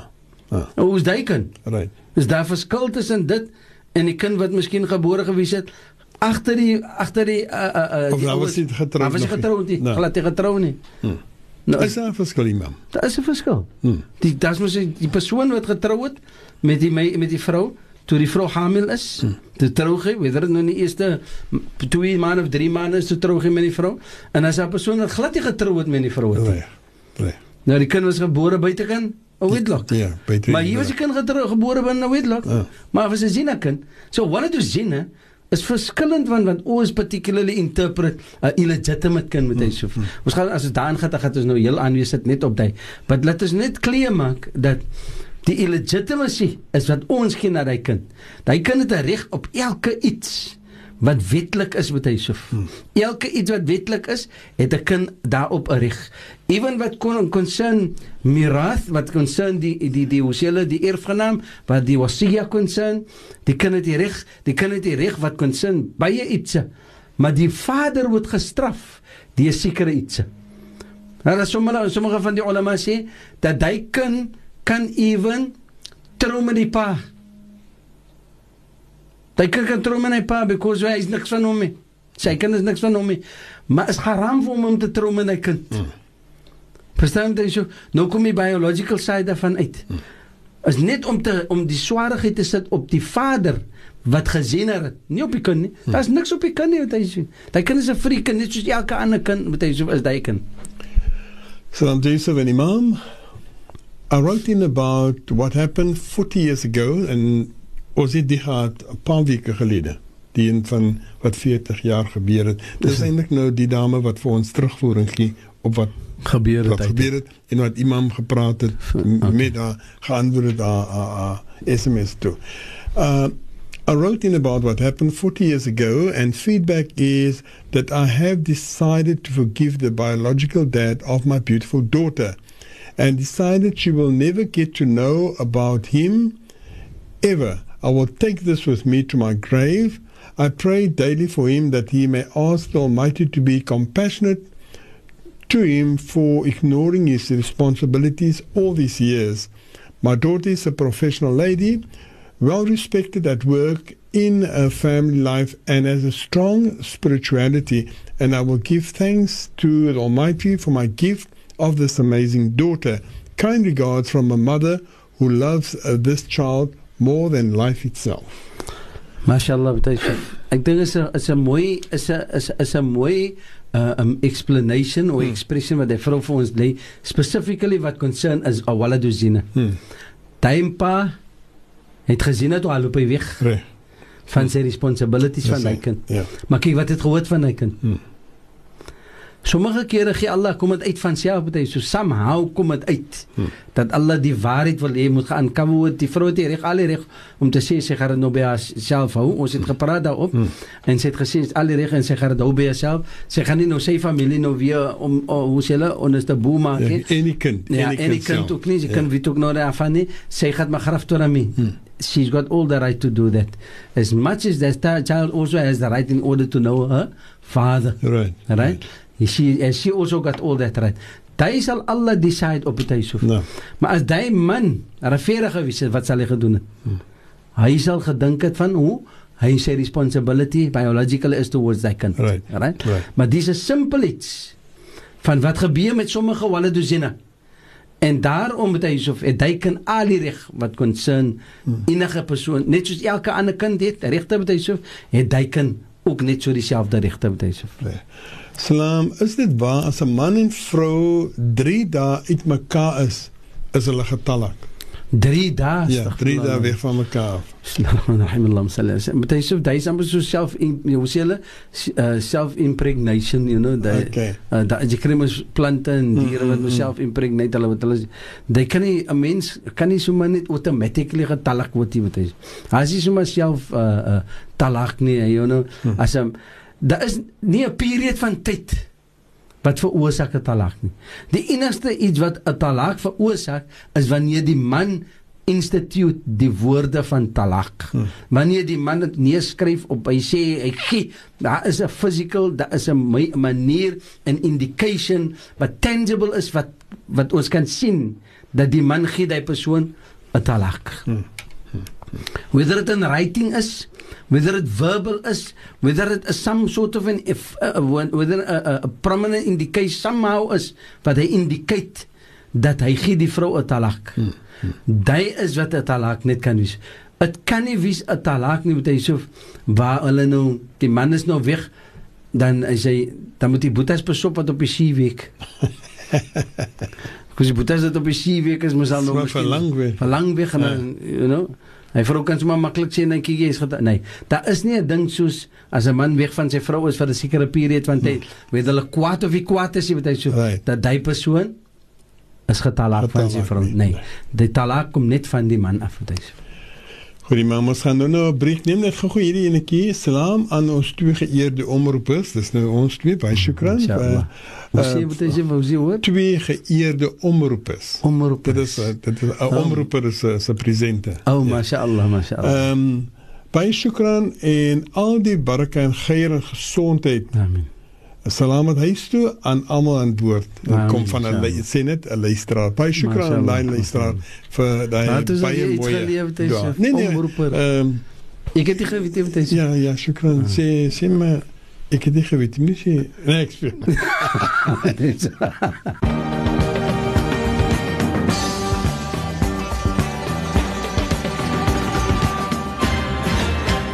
Natuurlik ons is nog steeds besig met uh, van die vrae wat ons ontvang het van u die luisteraars uh, en ons is nou by die laaste paar van verlede week, Imam. Ehm um, Salam, uh, I just uh, want some clarity. I heard in Jumu'ah, Allah and His angels perform Janaza Salah on our Holy Prophet, peace be upon him.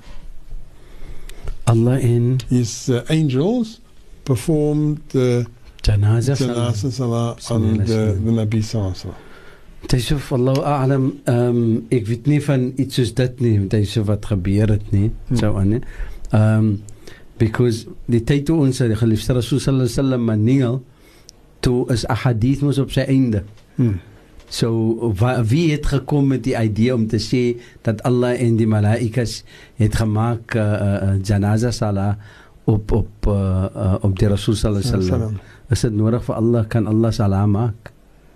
You know, maak Allah salah. Hmm. Hmm. Is salah nie vir mens nie. Hmm. Salah is dua. Is no is invocation.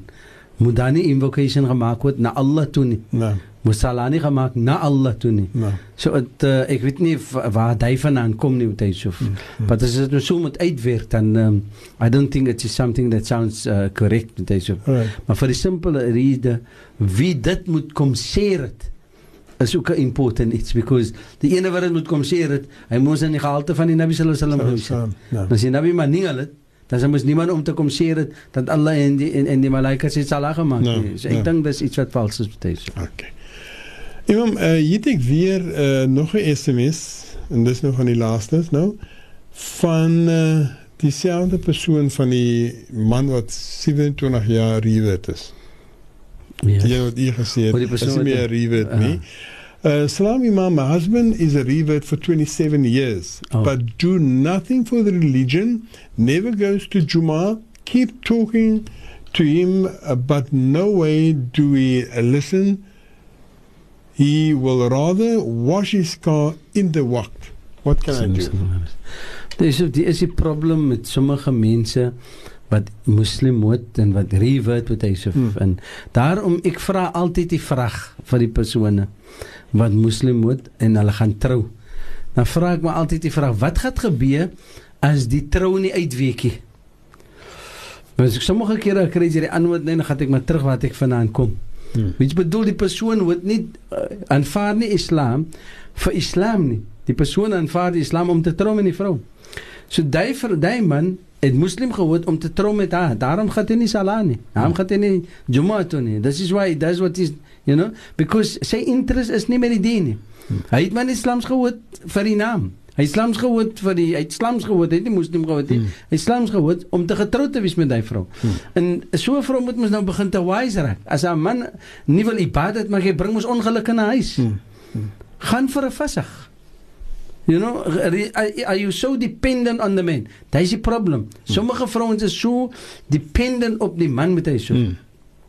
Is difficult vir hulle om weg te breek van. And sometimes if you as jy gaan vir 'n vasig, as kry jy ou wakker, soos jy nou met die doodheid opstaan. Ja Allah, as die na die vrou gaan my nou los, want toe gaan ek, wat gaan ek maar, you know, en tik meer daai comfort daai nie. That is the time that sometimes it's a, it's sometimes a good thing. You know, sê sê cruel to be kind. Assalamu alaikum. I'm a 20 year old and currently engaged. I really want to get married as soon as possible. Ah. I despise the idea of courting and just want to do what's right and please my creator. But my parents are making it difficult for me to get married and keep making excuses as to why I should wait two years. Number one being the fact that I'm still studying, and every time they argue and shout about it, and I'm scared to ask them if I can get married sooner because they will get angry at me. I don't know what to do. Allahumma salli ala sayyidina Muhammad wa ala sayyidina Muhammad. Allah bewaar die jong persoon by Amen. dit. Amen. Ek dink is 'n mooi iets dat sy doen om te vra om te soek vir vir vir vir hulp en natuurlik uh, assistance wat concerned met Hmm. This, she needs to get someone sy moet kry 'n persoon Hmm. Wat kennis dra van Sharia en specifically wat kan wat sê die ayat van die Koran wat vir die persoon wat vir die oues laat weet dat hulle kan wys die oorsaak van fasad in die dunia. Nou, ek wil net uh, jy jy net gou duidelik maak, imam, dit word nie gesê of dit hy of sy is nie, so of kan hy- kan Kan either van die twee enige enige van die twee wees, ja. Maar die persoon sê die persoon study nog. Yes. En die ma en die pa is nou bietjie meer oor die studies en so aan. Daar is baie kinders wat al getrou het al by Yusuf. Dan dan sorg die ouers nog altyd dat die kinders moet klaar studie. Hmm. You know, en hulle trou en hulle is getroud. En sommige kinders het getrou dat hulle nog altyd gaan studie ook, you know. En die ene wat miskien nou nie gestudie nie het geweek en so het hulle miskien aangegaan met hulle lewe. Ah. Dan ek weet van 'n persoon wat ewen nog gestudeer het as 'n gynecologist. En uh, en toe studie Hy doen sy sy sy sy studies. Sy sy vader het nog betaal vir die studies, maar sy vrou het gaan weg en Hmm. sy vrou het gaan assist so hulle die dag toe hy qualify en graduate as 'n gynecologist en hy gaan nou aan in die lewe en so en toe begin sy vrou by huis te bly. Right. Toe toe dis dit sy tyd om terug te betaal aan sy vrou en it shows in 'n beautiful relationship kom uit dit potential. Right. So ek die ouers moet ek die oorsaak wys dat die kinders gaan verkeerde iets doen nie. Nou sy wil nie coach hê nie. Sy wil nie maar Hy hy of sy. hy hy of sy nou hulle en dan dan is hy 'n 2 jaar uh Ja. wait oh uh, uitstel. die male sê nog 2 Twee jaar wag. Ek dink die man die pa moet consider the factors but I so because mm. I it might uh, no sê it might bring egg on the face you know mm. it's simple it's just Daai kind moet gaan en gaan soek vir iemand hmm. of kry iemand die imam of die persoon wat die die ouers respek in die community in die community wat hulle in bly en gaan na hulle toe en vir hulle mooi te verduidelik dat dit kan wees die oorsaak daarvan en die mooiheid van dit kan wees as hulle trou dat die ouers kan nog altyd sorg vir hulle dat sy moet dat sy natuurlik gaan studeer Hy of sy, né? of sy sê Islam Imam, is it right of a mother to force her son to marry his ex-wife again if he don't want to? Astaghfirullah salli ala sayyidina Muhammad bismillahirrahmanirrahim. Dis of as 'n persoon wil trou met 'n persoon, die ouers het geen reg. Dis een van die ietsie wat concern die act wat concern die kontrak van 'n marriage wat hy so. Hmm. Dat ge een van die twee moet ge uh uh moet gefoors gewees het om in te gaan in daai kontrak wat hy so. Right, right. Either van die twee, whether die man is of die vrou. Een van die twee moet gepersoon gewees het om in te gaan in die, in die, in die kontrakkie. Right? Hmm. Is because daai kontrak kan nullify kan null and void ook wees, right? Maar die punt is hier wat hy sê. As hy nie voel hy wil trou met die met die vrou nie, hmm. dan het die moeder mos nou nie die die die die sê daarin om of hy nou moet trou nie met haar of dan nie. Hy is mos die ene wat natuurlik moes nou sy advice kan vat van sy moeder of dan not. Maar sy moeder moet mos nou vir hom 'n rede kan gee hoekom sy wil hê hy moet trou saam met haar, you know? En as hy gaan trou met haar en die liewe gaan hy uitweekie, dan gaan sy moeder mos nie verantwoord wees daarvoor nie. Hy gaan wees verantwoord daarvoor. Hmm. So as dit iets is wat miskien nou moet geconsider word van sy kant af wat sy moeder concern, dan hy must do it in a nice way. right En hy moet right. maar liewerste met die moeder mooi praat of pra, pro, pro, probeer om iemand te kry ook weer eens wat 'n counselor is wat met die moeder ook kan praat wat concern die vrou sy ex-vrou wat hy sê. Ja. He might not might not have the feeling for the woman anymore. Right. Goed, ons gaan gou-gou weer vinnig 'n breek neem en as ons terugkom dan is daai laaste gedeelte. Inshallah.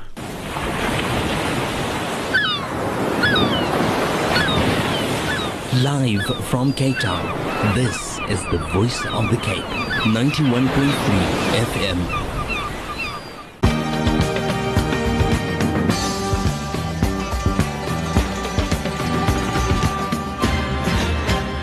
Die laaste gedeelte van vanaand se program natuurlik nog steeds besig met daai SMS'e en ja, ek het al oorgeslaan na uh, né? Jammer ek het nou nie gesê toe nou klaar was met uh, en dan toe die nuus begin het. En ek het gou hierdie enetjie lees ook vir vanaand gekry.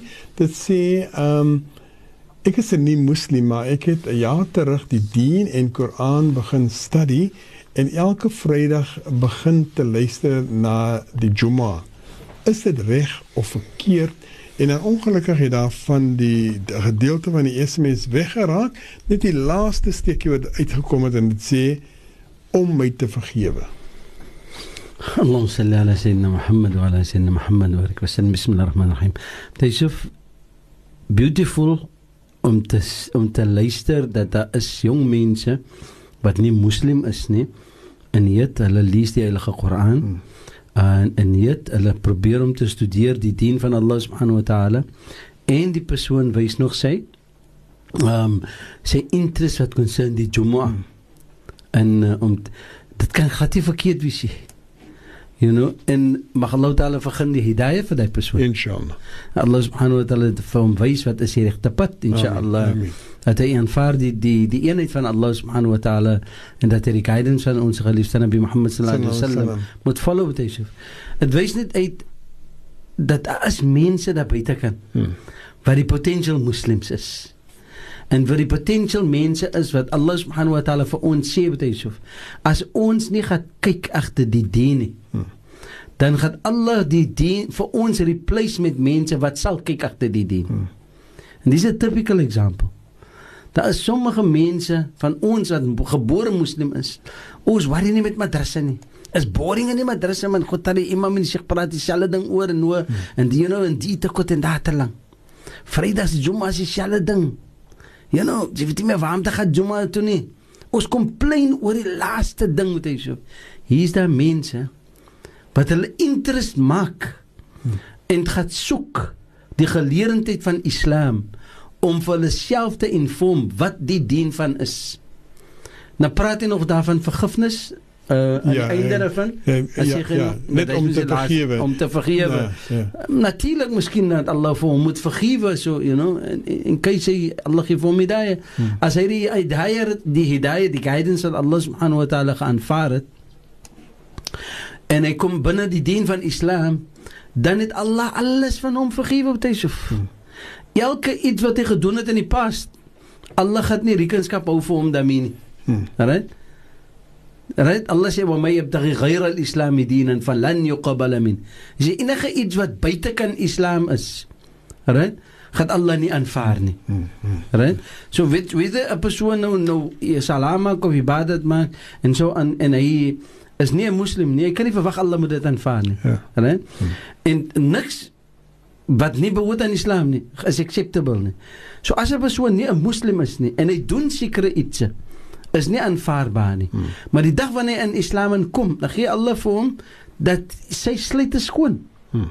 Daar is niks wat hy moet gaan taubat vir maak nie. Hmm.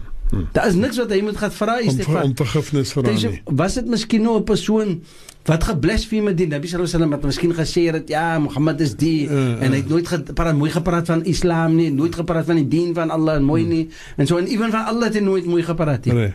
En alles sit in sy hart hidayah en hy kom terug.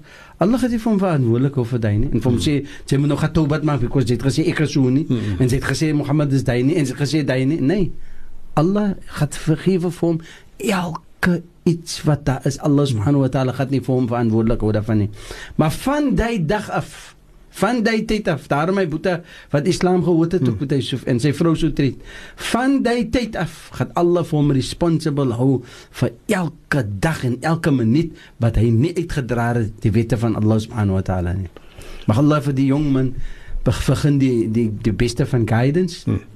Inshallah. Vir hom protect inshallah met Yusuf en begin die iets wat hy gaan leer en wat hy probeer om te ondervind dat Allah moet dit moet dit uh, 'n uh, kleer maak vir hom hmm. dat dit moet openbaar wees vir hom dat hy kan aanvaar gemaklikheid inshallah. Inshallah. En weer eens wil ek net uh, by sê imam Daar is nie gesê of dit 'n man of 'n vrou is nie, so dit mag miskien selfs 'n sy wees inshallah. Ja, inshallah. Nou.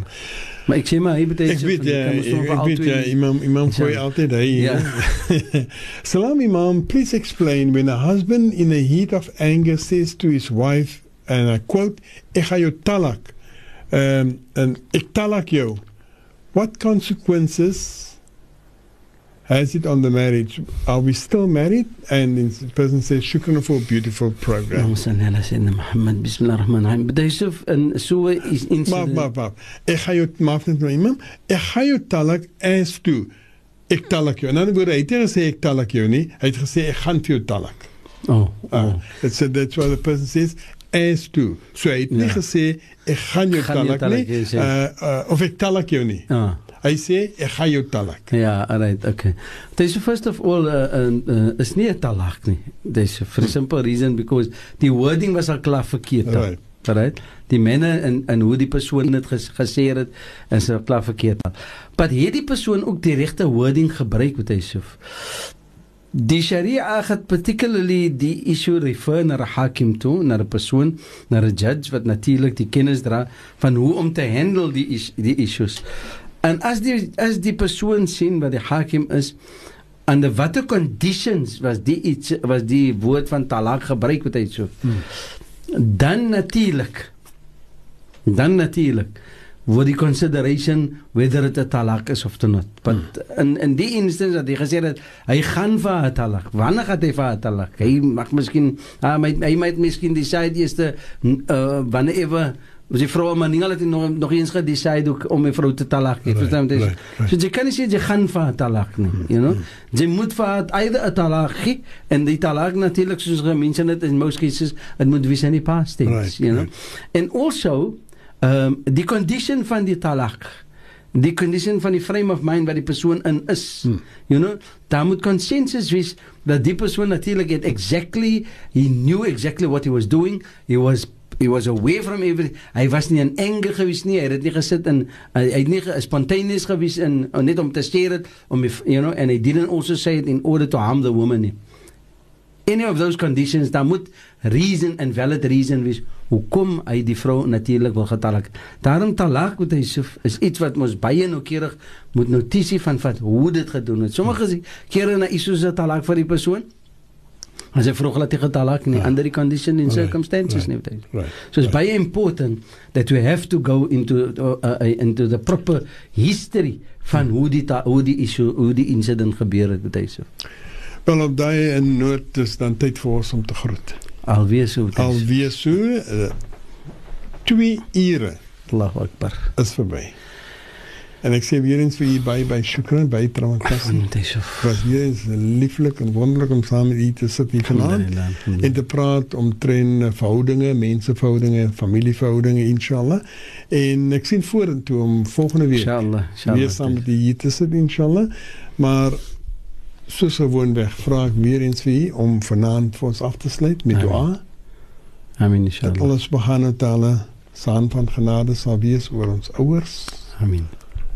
Ons geliefdes, mans, vrouens uh, en natuurlik ook onsself en uh, dan ook wil ons nie vergeet nie ons ouers die wat nog leef en ons ouers wat op haar dunia is Hmm. dat Allah subhanahu wa ta'ala genadig sal wees met hulle en vir hulle sal begin 'n hoopplek in die Jannah Amen, amen, en inshallah. ook dat Allah subhanahu wa ta'ala sal wees saam met diegene wat siek is Hmm. en vir hulle sal begin dat hulle sal ook gesond raak inshallah. Amen, inshallah. Amen. Amen. Dis of uh, ek wil ook daarby sit uh, dis of ek het 'n baie ek het 'n baie goeie vriend wat uh, natuurlik uh, uh, wat natuurlik uh, in die hospitaal beland het nou onlangs met hy so baie baie goed ons het saam groot geword ons het baie dingetjies saam gedoen Right, right. you know, ons is nog steeds vriende, ons is kinders vriende, ons is nog you know, en baie close en naam is Wasfi, Wasfi Loopshow wat hy se en um, en sy geliefde vrou Faika in feite sy sy Faika se mamma is ook nog daar so aan die collaborees. Ek um, ons maak toe af vir hom dat Allah begin vir hom um, dat hy moet aansterk baie Inshallah. mooi en dat Allah begin vir hom complete shifa en kamil Amen. Amen. Amen. en dat Allah subhanahu wa ta'ala vir hulle se familie maar mooi so by mekaar inshallah. en uh, dat Allah begin vir hulle die sabber en uh, glo waarlik dat Allah sal vir vir hom uh, weer bring na die na sy volle uh, uh, um, health toe en Inshallah. gesondheid met hy so en net so vir al die ander mense en dan ook natuurlik um, is jou Strulie se se anniversary uh, môre inshallah hy so se anniversary 37 jaar. Inshallah is met so uh, Getroud. môre mashallah as, as maasman is daar baie mense wat getrou het Alhamdulillah. Ek het ook getrou in Maasman met hy so. Mashallah, Dink by die einde van die maand is ek 30 jaar getroud. Mashallah. Hoor, en, en dat ek dit- hoor, ek wil hê aan die Shamila moet En mooi luister. Hy sê ek dink einde van die maand. Ja, nee, by die einde Nee, van die maand nee. inshallah het hy so by Inshallah. 24 is ons ook so en, en ek sien met hy so was mashallah en dan die sherifa mag Allah taala begin al die liefde nog daar tussen Inshallah. twee. Inshallah. Vir hulle al die mooiheid inshallah. En al die mooi ietsie in die duas wat ons mense natuurlik maak vir u en so aan en die tyd wat u afstaan is 'n familie hier by die Wesdem van die Kaap het so dat alles dit net al die geer en baraka Amen. vir julle inshallah in julle huis en bless vir julle en vergun vir julle um uh, uh goeie kleinkinders wat is op een van die dae inshallah en dat daar altyd moet maar happiness wees in die familie en inshallah. En mag Allah Taala vergun dat julle einde kom op die toneel dit moet wees met die tevredenskap van Allah subhanahu wa taala. inshallah inshallah. al-Fatiha. بسم الله الرحمن الرحيم الحمد لله رب العالمين والصلاة والسلام على أشرف المرسلين سيدنا ونبينا مولانا محمد وعلى آله وأصحابه أجمعين. اللهم ربنا تقبل منا إنك أنت السميع العليم وتب علينا واغفر لنا إنك أنت التواب الرحيم. رب اجعل لنا مقيم صلاتنا من ذريتنا ربنا وتقبل دعاء. ربنا اغفر لنا ولوالدي وللمؤمنين يوم يقوم الحساب. اللهم اغفر لنا وارحمنا وعافنا واعف عنا من كل بلاء الدنيا وعذاب الآخرة. وارزقنا يا الله رزقا واسعا حلالا طيبا وعملا صالحا تقبلا وسلامة في الدين والدنيا والآخرة.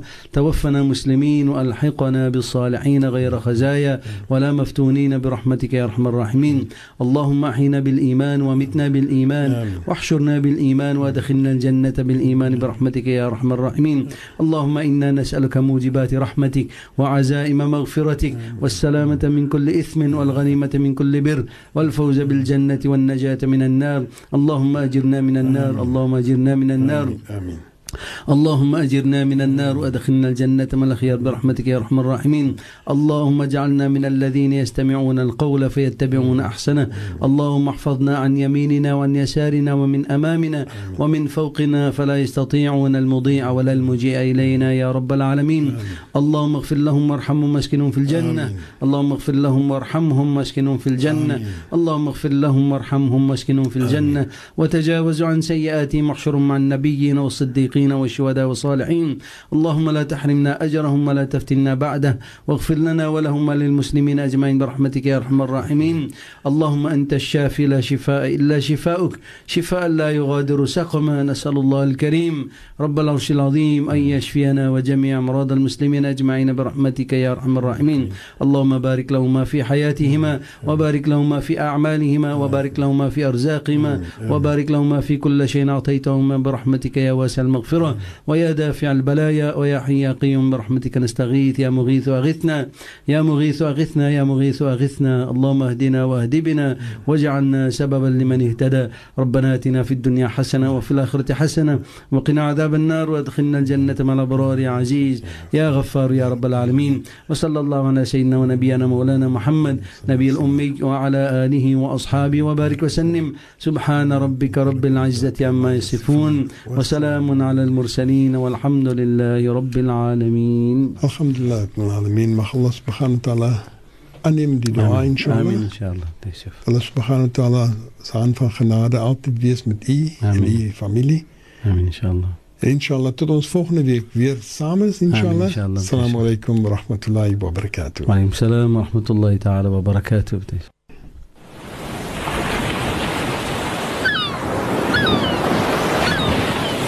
Jy luister na die stem van die Kaap op 91.3 en 95.8 FM stereo.